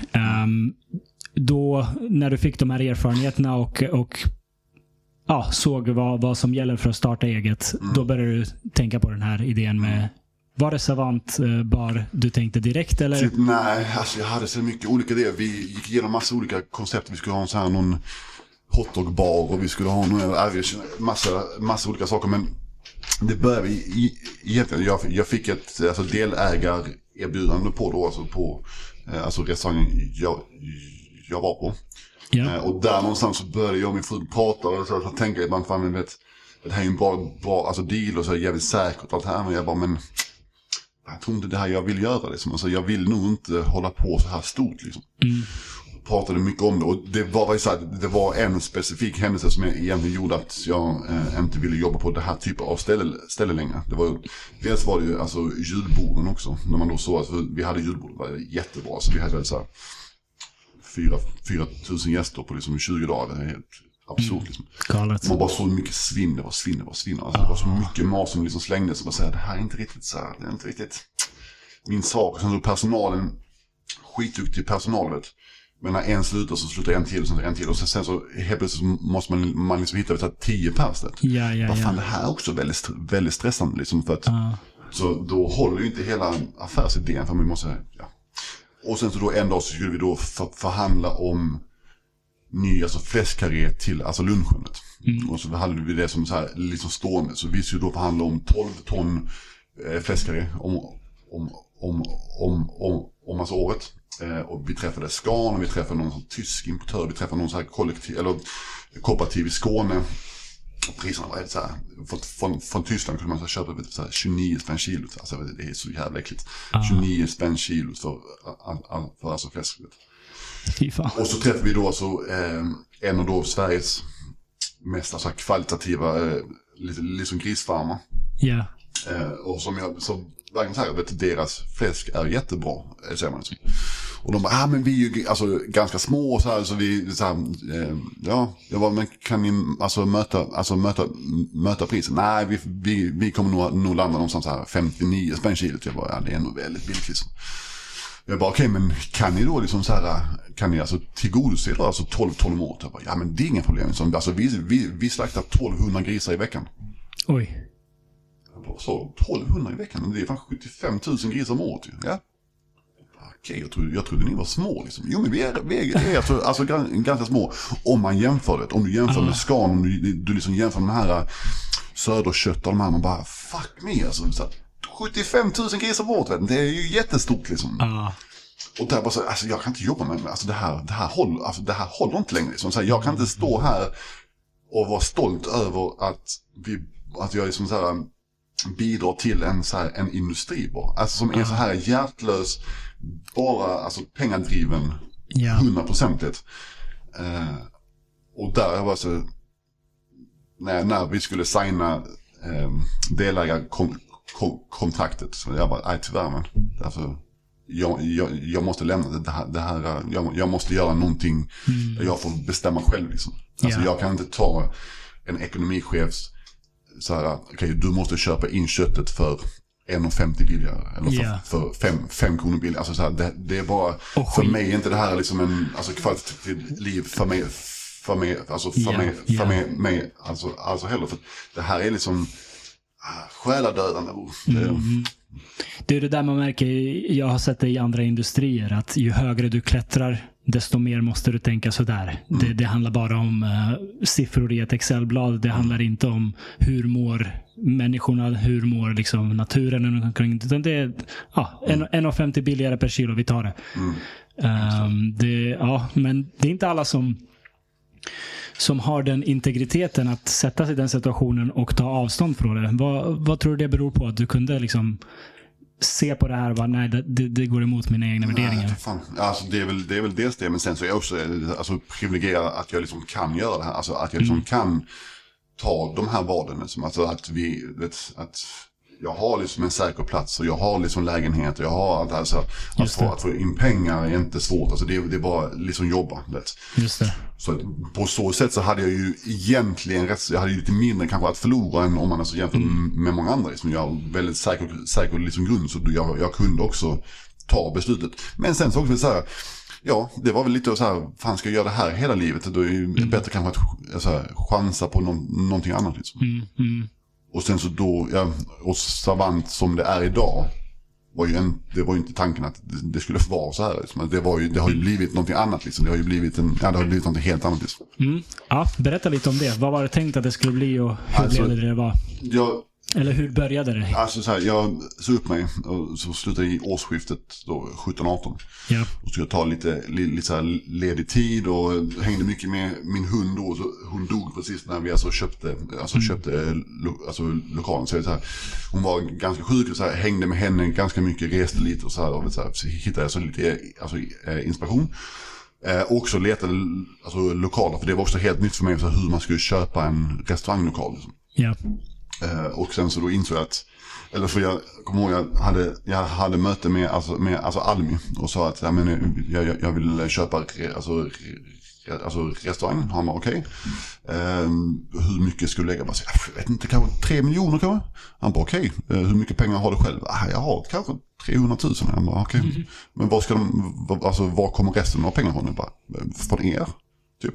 Han bara nej, nej det, det där funkar inte. Du måste ju ha pengar också vet Ja. Aha, okej, så man kan inte bara få pengar. Alltså, tänkte jag, man så här, för att alla andra köper ju alltså, restaurang för hur mycket pengar som helst. Så, här, så någonstans måste man ju få alltså, pengar. Vet.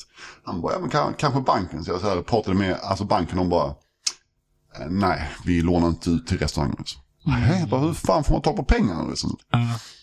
I alla fall, men så eh, till slut så fick jag så här, men jag lånade, lånade, lånade lite, fick lite investeringar, hade lite mer, mer pengar själv. Och så, här, så vi lyckades få ihop det på en ganska så smal, liksom, alltså ganska så snäv budget ändå. Liksom. Eh, Men så hittade jag den här lo- lokalen av en, alltså av en ren fluk bara. Det var liksom så här, kollade på alltså Blocket för att sjukt nog att majoriteten av restauranglokaler köps genom Blocket. Är det så? Ja. Okej. Det är alltså, det är alltså för, företagsmäklare. Ja. Så här, förlåt för, till alltså mina vänner som är, är, är alltså för företags, tag, tag, företagsmäklare. Men det är bara alltså pajaser som vet sånt här, alltså inte mina vänner då, de är jävligt bra. Liksom, är men bra, är resten, alltså. Resten. resten, alltså det är så, de, vet, de bara de kallar sig själva för alltså, mäklare utan att ha någon form av li, liksom, utbildning eller alltså, certifikat eller någonting. De bara så här, förmedlar alltså, lokaler. Ja. Och bara är så jävla oseriösa. Ja. Allting är genom Blocket. Vet. De Ja. bara, det finnas någon bättre alltså, alltså, plattform än Block. Liksom. Ah, du hittade det där? Jag hittade det och jag letar fortfarande. Så här, jag är fortfarande inne typ varje dag på Sjös arkiv. vad finns ute nu? Ja. Man bara, okej, fan det var ändå rätt så bra det här blocket liksom. Ja. De, de hade någon, alltså, någon form av tanke liksom. De kan inte vara pajaser all, all, allihopa. Liksom. Ja. Um, nej men så hittade jag den och sen så köpte den, den ehm, också att den... Det, den lokalen på Tegnérgatan. Precis, Negergatan 4. Och för också så här, mäklaren som då säl, sålde den alltså, det- det- till mig, som vi är vänner idag vet. Ja. Men han sa fel pris till mig först. Okej. Så att han sa 200 000 mindre. Mm. Och sen så när vi var han bara, nej men det, det jag bara, men fan du, du sa ju 200 000 mindre. Nej det var en annan lokal, okej, ah, fan nu blev det fel. Um, okej men Oj. du, kan vi möta halvvägs? jag bara, fuck det. Okej, ja, ja, sure. Så, eh, ja, så den, den köpte vi för ex, nästan exakt ett, alltså nästan exakt fem, fem, fem, fem år sedan. Det var typ Ja. 20, eller 15 juni tror jag, 2018. Okej. Köpte jag lokalen All right. och började bygga. Och var det Savant då du tänkte? Eh, vi, vi hade ju namnet klart. Eh, det skulle bli en vinbar. Det skulle bli en vin och kaffebar för en av mina, mina bästa vänner. eh, som jag lärde känna i alltså, so, so, sommelierskolan. Uh, Rosta kaffe i Lund. Eh, så att jag ville så här, ja, men, jag ville någonstans göra någonting med hans kaffe. För han har alltså, alltså lärt mig jättemycket om det. Och var väldigt intresserad av det. Och jag ville ha en bar som alltid var alltså, alltså öppen. Så jag skulle, det skulle vara öppet från jag tror det var halv åtta, eller åtta, åtta gånger. Till klock, klock, klockan elva. Så varje dag då tänkte jag liksom. Men sen så beslöt vi att vi skulle hålla stängt söndagar. Och så öppnade vi lite senare på lördagar tror jag. Men så, men så varje dag. Klockan åtta till klockan elva skulle vara alltså, all, alltså, all, alltså öppet. Det, det, skulle vara en mera så här, öppen, välkomnande bar. Liksom. Ja. Jag hade inte exakt satt så här liksom koncept och sånt. Jag hade inte satt heller personal när vi alltså startade. Så jag hade två deltidsarbetare. Och sen så jobbade jag då varje dag. vet. Åtta Mm. Jävlar. till elva. Så jag var där 440 timmar i månaden. Shit. På, på alltså plats liksom. Ju inte alls, det var inte alls hälsosamt. Nej, det låter inte som det. Men också okej, det ska vara en vinbar. Och jag vill, jag vill jobba med alltså naturlig vin. Ja. Och alla sa, alla förutom min fru tror jag, sa att så här, du måste ha annat också. Du måste ha ekologiska viner och alltså konventionella viner. Du måste ha till en bredare alltså, pu- publik. Det kan man säga, men det är, väl- det är väl, logiskt i sig liksom. Det är inte särskilt skoj, men okej, fan vet, alla mina gamla chefer har ju alltid sagt exakt samma sak liksom. Så då är det kanske så här, alltså det kanske är, det här är kan- kanske formen liksom, bara, bara att jag inte vet det typ. Ja. Så jag började då köpa in li- lite andra viner också och så sålde jag och tänkte, ah, fan det är jävla tråkigt alltså. Utan- Och ingen brydde sig om i början. liksom. Jag, hade- jag hade fått lite så här, lite med, alltså medial uppmärksamhet genom att jag hade jobbat på med så här, Daniel, alltså Daniel Berlin och då Res- Resan Jonas och lite andra så här, bä- bättre ställen. Ja. Ehm, men ingen brydde sig om barnen. Alla bara så här, ju, alltså, det var ju sån här med här bar liksom. Och jag bara, det här är skittråkigt. Jag vill ju bara, jag vill, gjorde det här för att jag vill jobba med, med det som jag vill jobba med. Liksom. Just det, för att du, du liksom lyssnade på folks Ja. råd så var det bara en bar som alla andra. Mm. Så jag bara, äh, här. så här, nu tar vi in bara, alltså naturligtvis, nu gör vi det så som jag alltid velat göra det. Ja. Och vi gör den här alltså vi gör det precis så. Och swoosh, då blev det jätte, jätteintressant liksom. Fan vad... Ja, det gick snabbt också vet du. Så här, och det, jag menar, vi, vi öppnade första oktober, du vet. Jag när vi hade, eh, alltså Borselen Nouveau, det var alltså eh, tredje torsdagen i november. Så då, tror det var, jag tror det var den 15 november då. Det var packed, alltså, det var så mycket folk så att vi fick inte plats där. Liksom. Alltså, så här, och bara, okej, det hände någonting liksom. Mm. Eh, och eh, alla på, för jag, jag är ju väldigt alltså, musikintresserad också, jag lyssnar skitmycket på alltså, alltså, musik. Så jag vill ju ha det som en del också, att jag vill inte ha den här vanliga bakgrundsmusiken. Utan jag vill Ja. bara ha musik som jag, jag, ah, jag alltså, väljer. Första året var det bara hiphop, för det, det, fanns ett annat ställe i Stockholm som också spelade hiphop. Alltså i en bar, alltså bara... Miljö.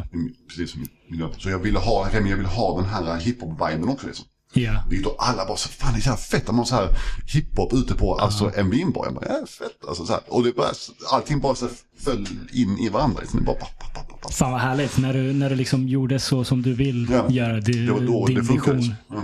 då belönades du. Ja. Jävla fett. Va- varje gång jag har varit där så har det varit packat. Ja. Det är så populärt ställe. Och varje gång jag har varit där har jag tyckt fan vad fet musiken är. Ja. Så det, det, det, det är kanske tacksamt att vi har samma Eller- musiksmak. det, men, det är eh, med. Det, är med. Det, det, det har också ändrat sig lite grann så här, för jag säger skojs för att jag eh, jag startade ett, för utifrån Savanten så startade jag ett annat företag som alltså, som alltså, alltså importerar vin, eh, vin, vin som heter vin, vin, vin, Vivant. Och Så an, anställde jag min första säljaren då för tre år sedan ungefär. ja. Och han var stammis på Savante, var liksom så vi kände varandra. Men han jobbade med tåg typ, så han var helt alltså o... Han hade aldrig jobbat med vin förut, men han, var, Ja. han är en fantastisk människa liksom, så att man, det bara eh, föll ihop liksom. Men så han då visade mig, alltså reggae, för han är en gammal reggae-DJ också. Liksom. Jag hade aldrig lyssnat så här som när jag, alltså, alltså växte upp så utan lyssnade på liksom så här Bob Marley och sånt när man liksom rökte och annat. Men det var, liksom, det var, vet, det var ju den där alltså, reggae-influensen jag, jag liksom hade. Eh, men han så visste man en helt alltså, annan värld också. Och som, nu spelar vi jättemycket liksom reggae också. Men också, s- skoj, alltså parentes att nu när man går på flera olika ställen alltså, i Stockholm. Alltså, f- eh, liksom, liksom franska vinbarer eller du vet, något så här mer alltså corporate ställe. Ja. Så spelar folk liksom reggae. Så allt där han säljer vin Ja. spelas det nu liksom reggae. Fan vad I roligt. Stockholm. Och ingen vet, vet, vet alltså, vad, alltså vad det är egentligen. Alla spelar hans, hans, hans li, liksom listor. Vet. Ja. Och så jävligt skoj alltså. Fan vad roligt. Musiken, musiken är fin alltså. Verkligen, Mm. verkligen. Så ni, ni sprider er uh, savantkultur runt om i. Stockholm alltså? Ja, Vin, faktiskt- vin, reggae, allting. Ja. Och också så här, Savant har ju blivit, eh, alltså så här, också med naturvin och allt det här. Så jag är ju väldigt stark förespråkare för alltså communityt som är naturvin. Liksom. Eh, Och den här hur man liksom ser på nat naturvin. Det är inte bara det är inte den här alltså, prestigefulla, liksom så här, vad är bäst och vad är dyrast och vad är finast. Utan det är så här, okej, vin är en alltså, så här, social, eh, ett alltså, socialt medel. Du vet. Alltså, du ska Ja. dricka vin med vänner, du ska inte bedöma det. Vet. Alltså, du ska vara här, det här tycker jag är gott. Liksom. Vi behöver inte prata om att det här vinet är bättre än det där vinet. För det är bara rent liksom, objektivt, alltså vad alltså, kvalitet är för någonting. Liksom. Utan det ska vara så här, det här ska vara gott för dig. Och vi behöver inte bedöma det sen. Liksom. Och vin annars när jag har, alltså i min karriär har ju varit här, men vi, vi, vi, vi ska hitta de vinerna som är bäst och dyrast och finast. Och de som är svåra att alltså, få, få tag på. Jag tycker det är sjukt i många, många lägen att man kan köpa vin på restaurangen för 120 000 kronor. Liksom. Ja, ja. Det är ju konst. Fine, alltså så här, det är ju samma, samma liksom materiella ting som konst. Att man, det, marknaden sätter priset för någonting. Liksom. Det är Ja. inte värt 120 000. Det är ju värt 120 000, lika, li, alltså, det är inte värt mer än en flaska som kostar 700 spänn. Liksom. Ja, ja, ja. Det, det är liksom en statusgrej. Det är det, liksom. varu, Och- varumärket ja. och statusen man får av att beställa den flaskan. Mm. Och det är liksom en, alltså, det är en konst. Att man, alltså, det är som att man, okej, vi bedömer att det här är värt så mycket pengar. Ja. Och så är det någon jävel som liksom köper det. Ja, Och då då, är det värt då är det värt så mycket pengar. Mm. Eh, Men och det är, för så är det inte i naturligt vin. Det Nej. finns inte de där dyra vinerna. Liksom. Så jag har på Savant har jag vetat att vi ska ta bort den här alltså, prestigedelen på alltså, vin. Vi ska prata om vad som är gott. Vi ska prata om alltså, människorna som, som liksom gör det. Inte om företagen. Vet. Ja. Utan det är människor, det är bönder liksom så här. Och också vara lite billigare. Liksom. Ja. Stockholms vinmarknad är ju sjuk. Alltså. Den är så dyr så det är löjligt. Alltså, så fort man får hit någon ifrån alltså, Amsterdam eller från liksom, USA, alltså någonstans. Vet. Alltså dricka vin i Stockholm är absurt. Det är liksom, du vet, alltså det, och alla köper det. Jag Ja. också, vet. jag köper också, vet. för jag köper också. Ja, alltså, man har ju inget val. Nej, nej, nej, Man får precis. finna sig i det liksom. Och då är, så här, vet, då är som Savant då, som inom alltså, na, na, naturligt vin är lite billigare. Mm. Ser mina franska vänner som fan vad dyrt det här är. Liksom. Mm. Det är lite annat alltså. Köpa franskt vin i Frankrike och franskt vin i Sverige det är ju någonting helt annat. Liksom. Men, Såklart. ja, det är rätt. Det är, så det har jag ju velat liksom ändra med Savant också. Att man ska kunna ta, dra, dra ner den här idén på vad vin är för något. Att det är någonting fint. Det ska ju vara någonting festligt. Liksom. Det ska ju vara någonting socialt och härligt. Och man ska skratta. Man ska liksom dricka. Man ska dricka två, två flaskor. Liksom. Man ska dricka tre. Alltså. Det ska vara någonting härligt. Liksom. Och jag känner att fan, Savant blev det där. Alltså, Savant blev den här äh, typen för den sociala delen, liksom, för, för festen i Wien. Liksom. Ja. Det är intressant. Det är, värderingar verkar genomsyra det du gör. Starka värderingar. Att liksom alla, alla ska kunna vara delaktiga. Att det ska vara naturligt vin och, och, och fokus på liksom, bönderna och allt. Var kommer de här starka värderingarna ifrån? Alltså, jag tror en del säkert så här uppväxt och så här.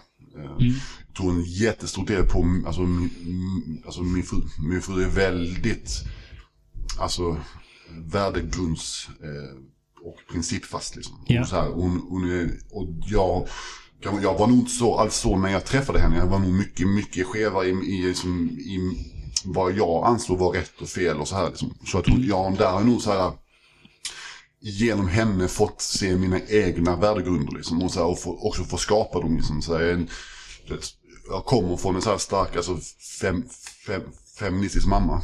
Och min fru är en alltså, jättestark feministisk. Och jag har alltid varit det med liksom. Men så jag, jag tror där har också så här, att min feministiska värdegrund eh, har blivit bara för, förstärkt. Och kanske mera eh, också fått lära mig att kunna uttrycka det. Alltså så här, säga vad det är för någonting och så också kunna så här, uttrycka så här, men vad är mina, mina värdegrunder då i allting annat liksom.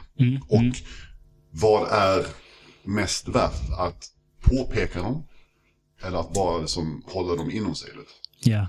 För så här att, inte för att jag är någon, alltså jag är inte en ambassadör för hållbart jordbruk som kanske några av mina vänner är som verkligen så här pratar om det jättemycket och så här stora liksom, pla, alltså, plattformar och sånt. Men när vi pratar om det så vill jag så här, då är jag mån om att göra mig hörd med vad, vad jag tycker och tänker liksom. Och det här är rätt för mig liksom. Ja. Så kanske där också har värdegrunden har nog kommit på senare år liksom. Desto mer säker jag blir i mig själv, desto lättare blir det att påpeka värdegrunden också. Ja, det är skitbra. Eh, Du nämnde hållbart jordbruk. Det fick mig att tänka på, eh, jag har en eh, vän i Kanada som nyligen börjat handla mat direkt från jordbrukare som håller på med hållbart jordbruk. Och där finns det då tjänster att du kan beställa ett paket med vad det nu är, om det är kött eller, eller grönsaker som går direkt från bonden till dig som konsument. Tyckte jag lät som en jävligt intressant eh, tjänst. Finns det sånt här i Sverige? Absolut. I lite, lite större form så är väl års, årstiderna. Men de, de har, det är det ett danskt va, men då kommer väl från danska jordbrukare men kanske lite svenska också. Men sen så är de här, alltså reko, rekoringen som är uppbyggd av alltså bönder och eh, hantverks, alltså mathantverksbrukare. Eller ha- ha- mathantverksgörare. mm. Eh, och sen så bondens marknad. Alltså det blir ju inte, det är väl inte en, en rakt igenom färdig lösning. Typ att man skulle haft det i en app. Alltså att det skulle varit, det är inte, nå- det, är inte det absolut lättaste. Det är ju lättare att liksom handla på det. Vet, de här Mathem och annat som bara så här, det kom- det kommer till liksom dörren inom 35 minuter. Ja, Det är såklart. jä- jätteenkelt liksom, så då behöver man inte, men det finns lite, lite plattformar, det finns ställen att köpa det från. Men Okej. du skulle behöva lite mer. Så på Savant så jobbar vi med eller den vi har jobbat med alltså, alltså mest är en, en bonde i alltså, L- Lidköping. Eh, som heter, heter Mia. Hon har alltså Lilla Labäck. Eh, och hon har ju försökt det här med att göra så här rekoringar och kanske ha vet, folk som kommer dit och, och, och liksom, liksom köper. Ja. Eh, men det är inte så här, det är jä- jävligt svårt när man är mitt ute på alltså, landet liksom. Hade det varit i, du vet, så här, på liksom Åsafälten. Ja. Det hade varit mycket lättare. Det hade skitmycket folk liksom. Mm, Men såklart. du kan inte ha bönder där. liksom. Så där har man så här pratat om, kan man, hur ska man kunna sälja hennes varor till privata personer liksom. Ja. Ja, svårt. Det är ju lättare för henne då att bara jobba med så, re, alltså, re, restauranger som då köper mycket större partier liksom. Ja. Så det finns, det finns jättebra bönder, det finns ett par olika tjänster. Men det skulle, det skulle behöva... Mm. Sen så, finns utrymme för utveckling. finns utrymme för innovation och, och 100%. någon att komma in och liksom göra något stort här. absolut. Um, om vi går tillbaka till eh, Savant. Vad, vad är statusen nu? Hur, hur många är ni som jobbar där? Hur, hur mycket behöver du jobba nu för tiden? Hur, hur funkar det? Alltså så här, i en generell form så jobbar jag kanske en dag i veckan. En, två dagar där. Jaså?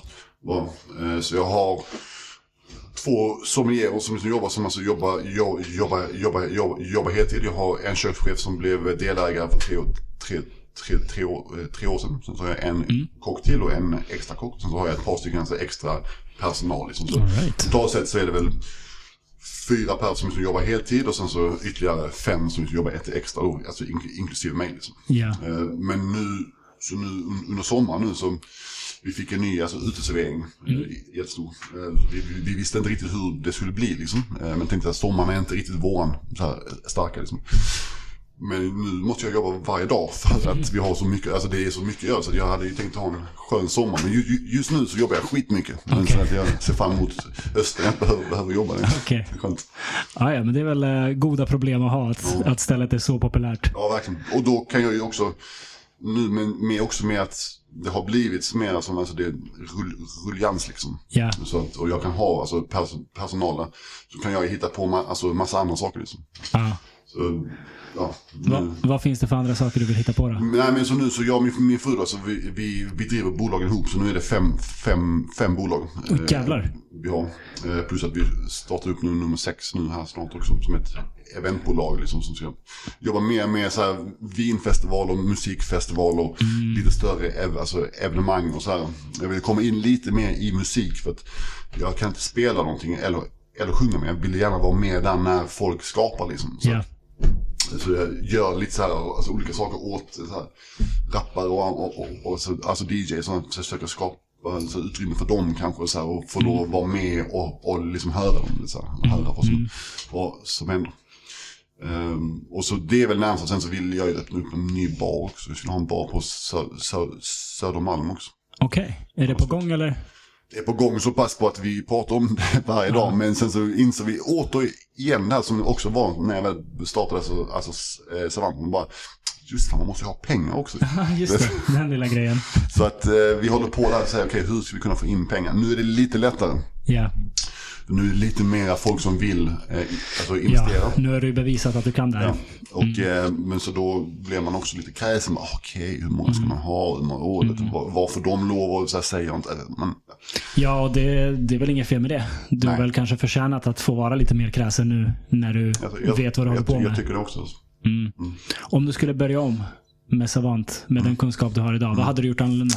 Och jag hade inte jobbat så, jag hade, jag hade inte jobbat 440 timmar i, i månaden i början på plats. Men alltså, jag vet inte, det är, alltså Savanta har varit en organisk idé, du vet. alltså så här, som att den, jag eh, hittade några, några, några, alltså, a, några liksom bilder från så här, fem, fem år sedan också, från fyra, fyra år sedan.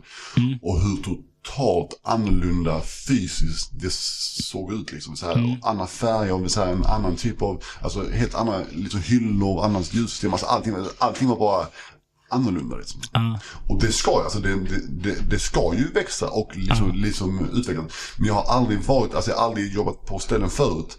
Där det, så här, varje månad så händer någonting fysiskt ja. eller någonting liksom så här koncept, alltså det bara händer saker och utvecklas. Inte för att jag bara så här att jag vill bara ändra allting, men det är bara så här, det bara kommer massa möjligheter. Och så här, men nu kan vi göra det här och nu kan vi göra det här och nu kan vi, vet, så här, göra stor, stora målningar på alltså fönstret en gång i månaden som liksom bara så här förändrar hela alltså, outlooken på det. Och, Ja. alltså, alltså. Det bara, den bara växer och, och, och så här ändrar sig och ändrar sig och ändrar sig.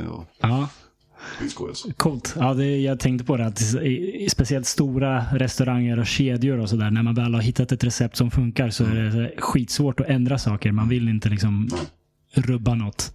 Det är ju jättenice att ni kan gå lite på känsla att, att göra om, måla om och, och sånt där. Mm. Faktiskt. Är det en ny Savant ni funderar på Nej. eller någonting annat? Eller det blev väl konceptmässigt, ska jag säga, ungefär samma typ. Mm. Fast jag skulle vilja, nu jobbar vi bara med alltså, grönsaker, alltså i maten. Så, Mm, och jag tror alltså, Dan, alltså Daniel, min, min, alltså, min, min, min partner, jag skulle vilja kanske att han får lov att visa mer vad han, vad han Mm. kan. Han är skitduktig kock. Han har liksom jobbat som kock i 25 år säkert. Mer. Och han är jävla, jävla, jävla, jävla duktig. Jag skulle vilja se att han kanske får visa mer när det kommer till kanske så här med kött och fisk och liksom skaldjur. Alltså Ja. han får visa upp ännu mer smaker liksom och ännu mer idéer och så. Ehm, Men ändå så fortsätta med samma typ av vin såklart. Alltså samma typ av musik, samma typ av... bara, alltså, approach till, allt- till allting. Men det, det ska väl heta någonting annat. Mm. eh, Och vara lite, lite annorlunda. Fan, det ska bli jävligt intressant att följa. Ja. Det beror ju på så vad det blir för alltså, lokaler. Så här, såklart. olika, vi, har haft, eh, vi började förhandla med lite olika lokaler för, förra året.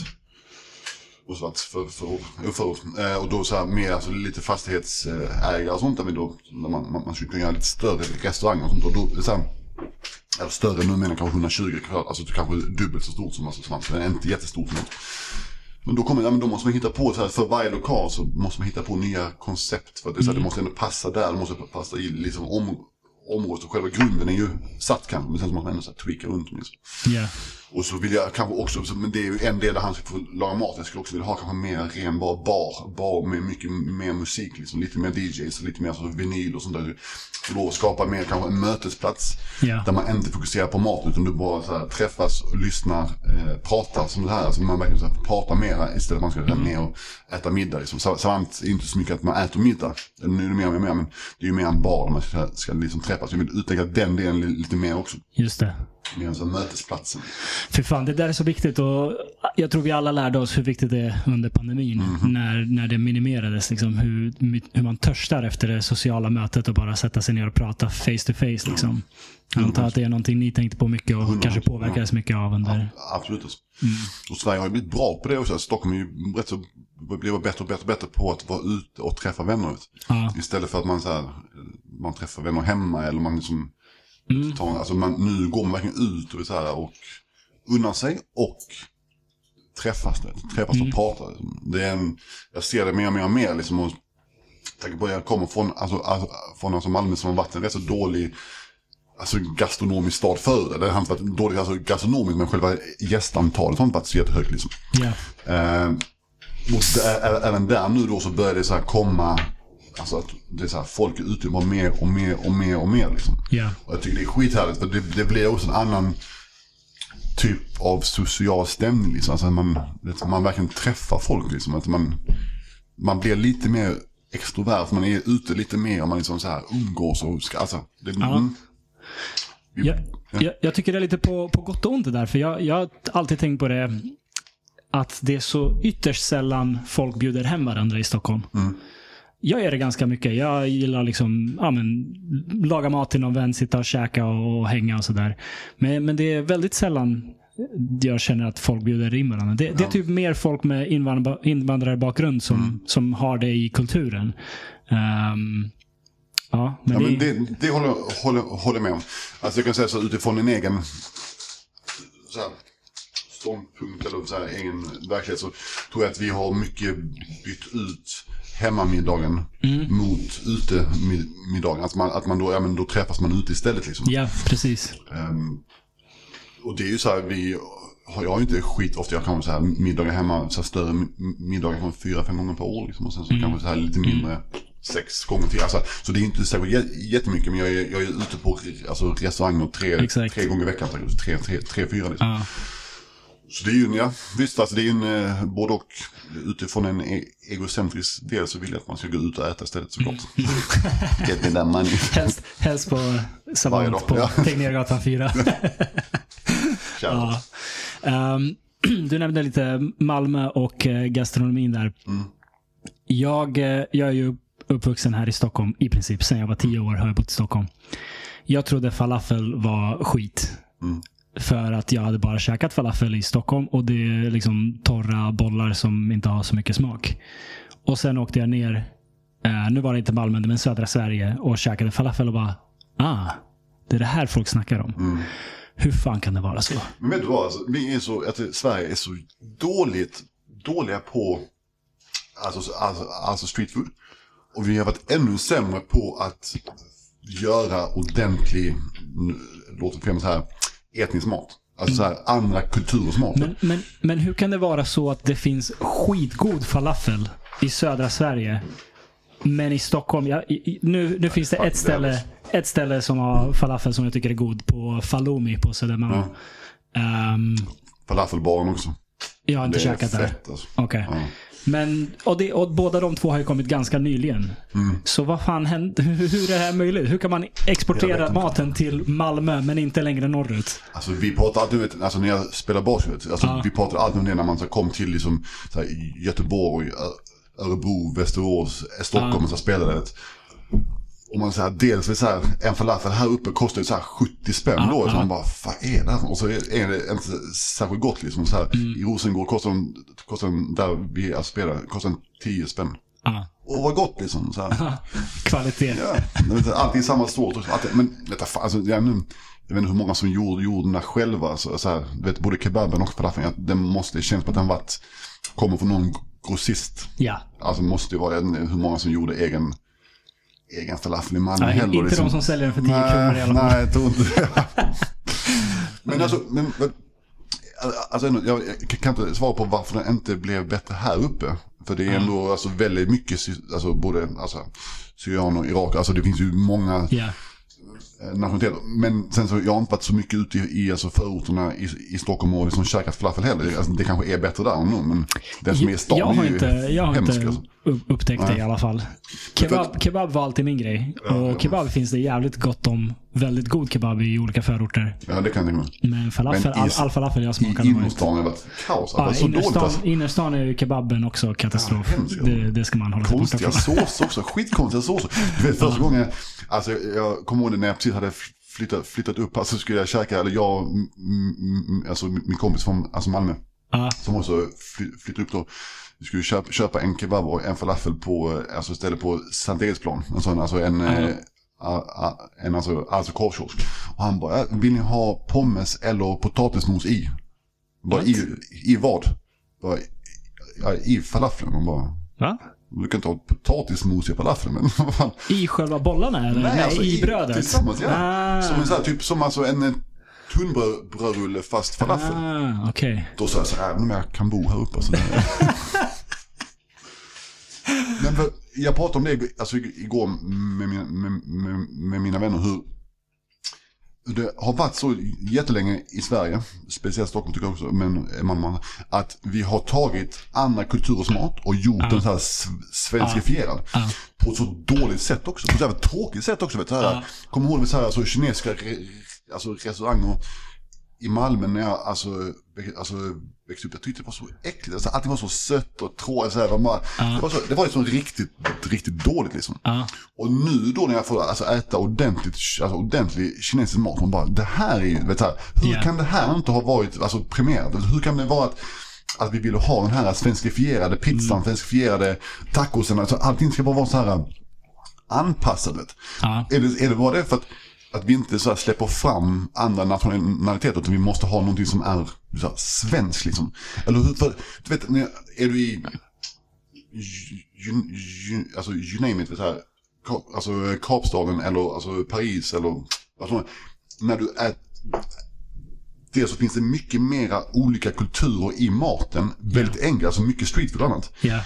Men det är ju också så att det är ju inte franskifierat. Eller, vi säger, Det är så. eller hur fan ska jag, jag kunna veta det egentligen? Alltså, det, det kanske, kanske det är liksom. Men utifrån min synsätt, alltså utifrån mina vänners synsätt. Alltså, det här är ju det man vill ha, du vet. Ja. Jag, jag tänker att alla länder har antagligen...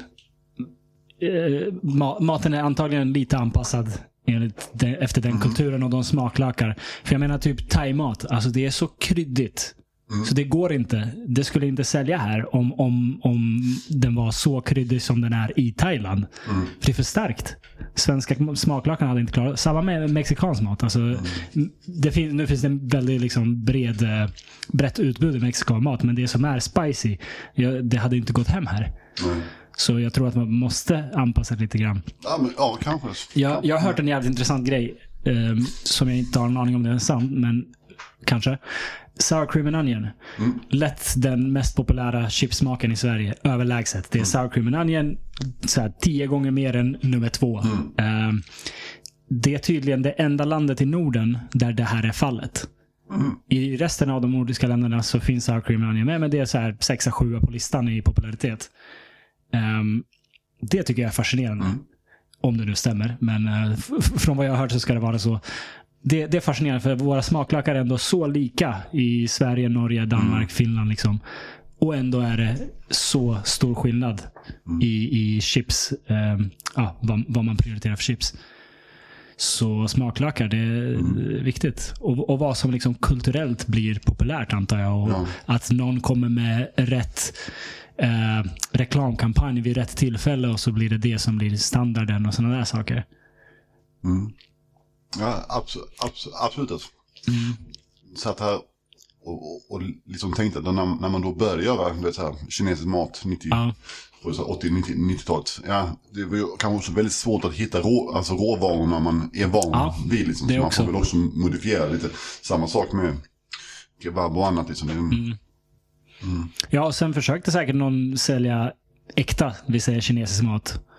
Och det gick inte hem. Och så är restaurangen Nej, bredvid som gör en lite mer svensk, mildare variant. Det säljer, ja okej, men då följer man pengarna liksom. Mm. Ja. Och, så, och så blir Ja, det är det, inte så jävla, det är inte så jävla, jävla svårt egentligen. Nej. Man bara hade hoppats på att det inte var så. Ungefär som att jag hade hoppats på att vi inte är så, hade varit så kära i liksom kedjor. Vet. Alltså att Sverige inte hade varit så otroligt fascinerade av hamburgerkedjor och kaffekedjor och mm. så här, kedja på kedja på kedja. Liksom, jag kan inte förstå det, hur det kan vara 12 olika hamburgerkedjor i Sverige. Liksom. Ja. Det är bara, damn, det är, ham, det är bara burgare. Liksom. Ja.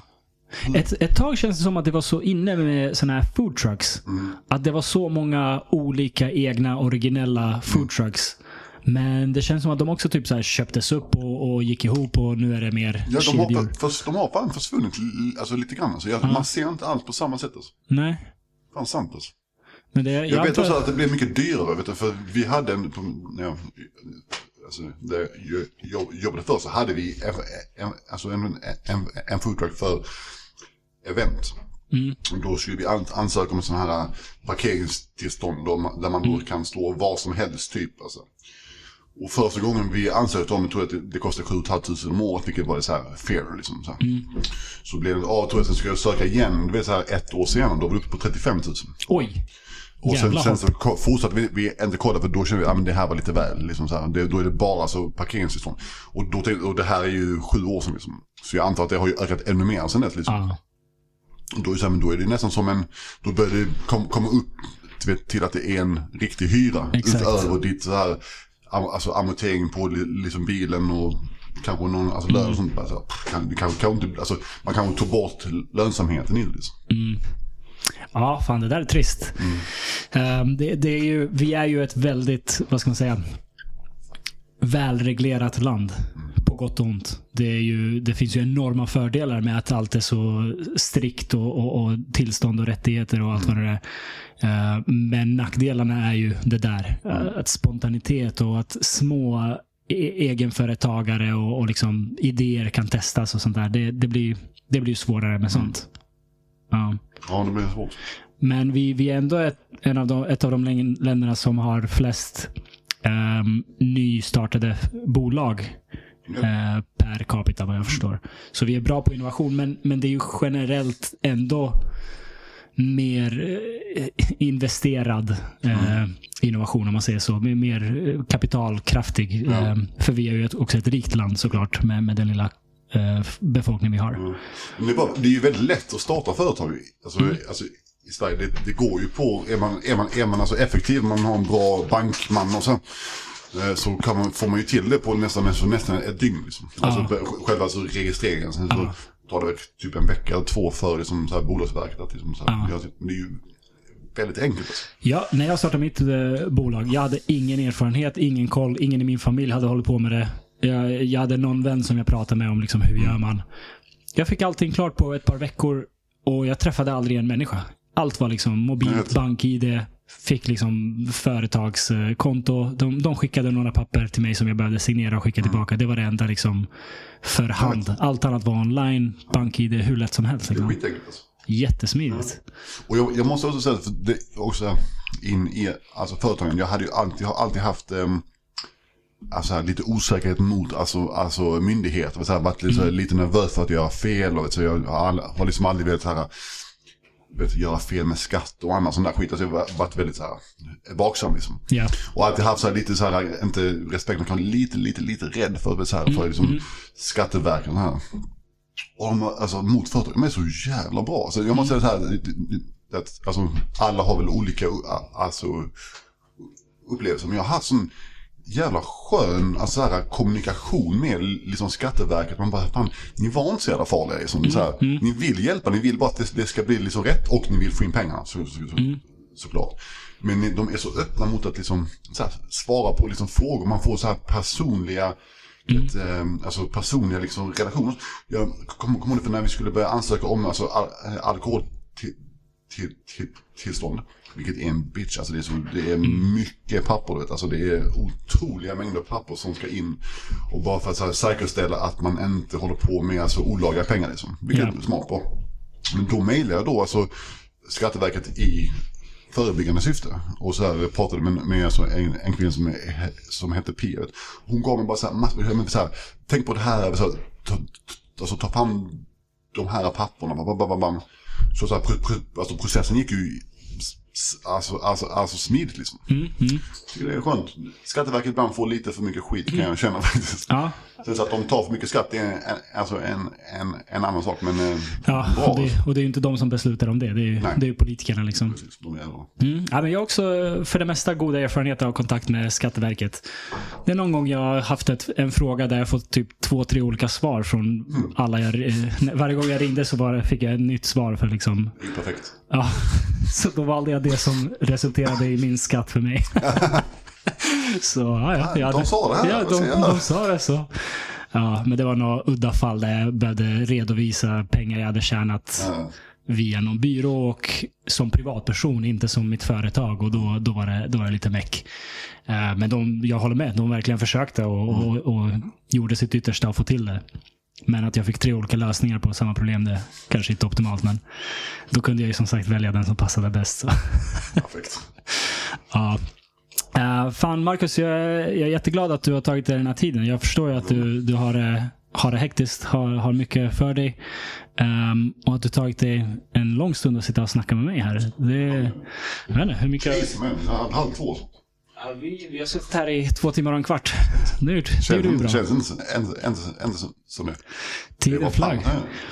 Jag älskar när folk som är eh, passionerade över någonting bara får utrymme och bara liksom gå loss. Det var riktigt underbart att få höra dig prata om, eh, om, om vin och, ekologiskt jordbruk. Allt det där. Det är skitintressant. Det är grejer jag inte har någon Tack. koll på. Men eh, det, fortsätt vara den ambassadör för det du är. För det, det behövs. Um, Okej, så eh, folk som lyssnar. Om vi vill guida dem någonstans. Det är Savant. Tegnérgatan 4. Tegnérgatan 4. Uh, savantbar.com eller något sånt. Ja, typ SE tror jag faktiskt. Mm. Salonbar.se. Savantbar.se. Eller, eller Instagram. Instagram. Hashtag, nej jag men, eller, eller Instagram. Nej men eh, mest, mest, eh, mest in, alltså Instagram. Mm. Men, men också hem, hemsida, absolut. Salonbar.se. All right. jag, eh, jag slänger in lite länkar i beskrivningen. Ja. Och förhoppningsvis så ses vi på Savant Bar. Eh, tack så jättemycket Marcus. Tack, tack själv. Och tack till dig som har lyssnat. Vi hörs nästa gång. Ha det fint.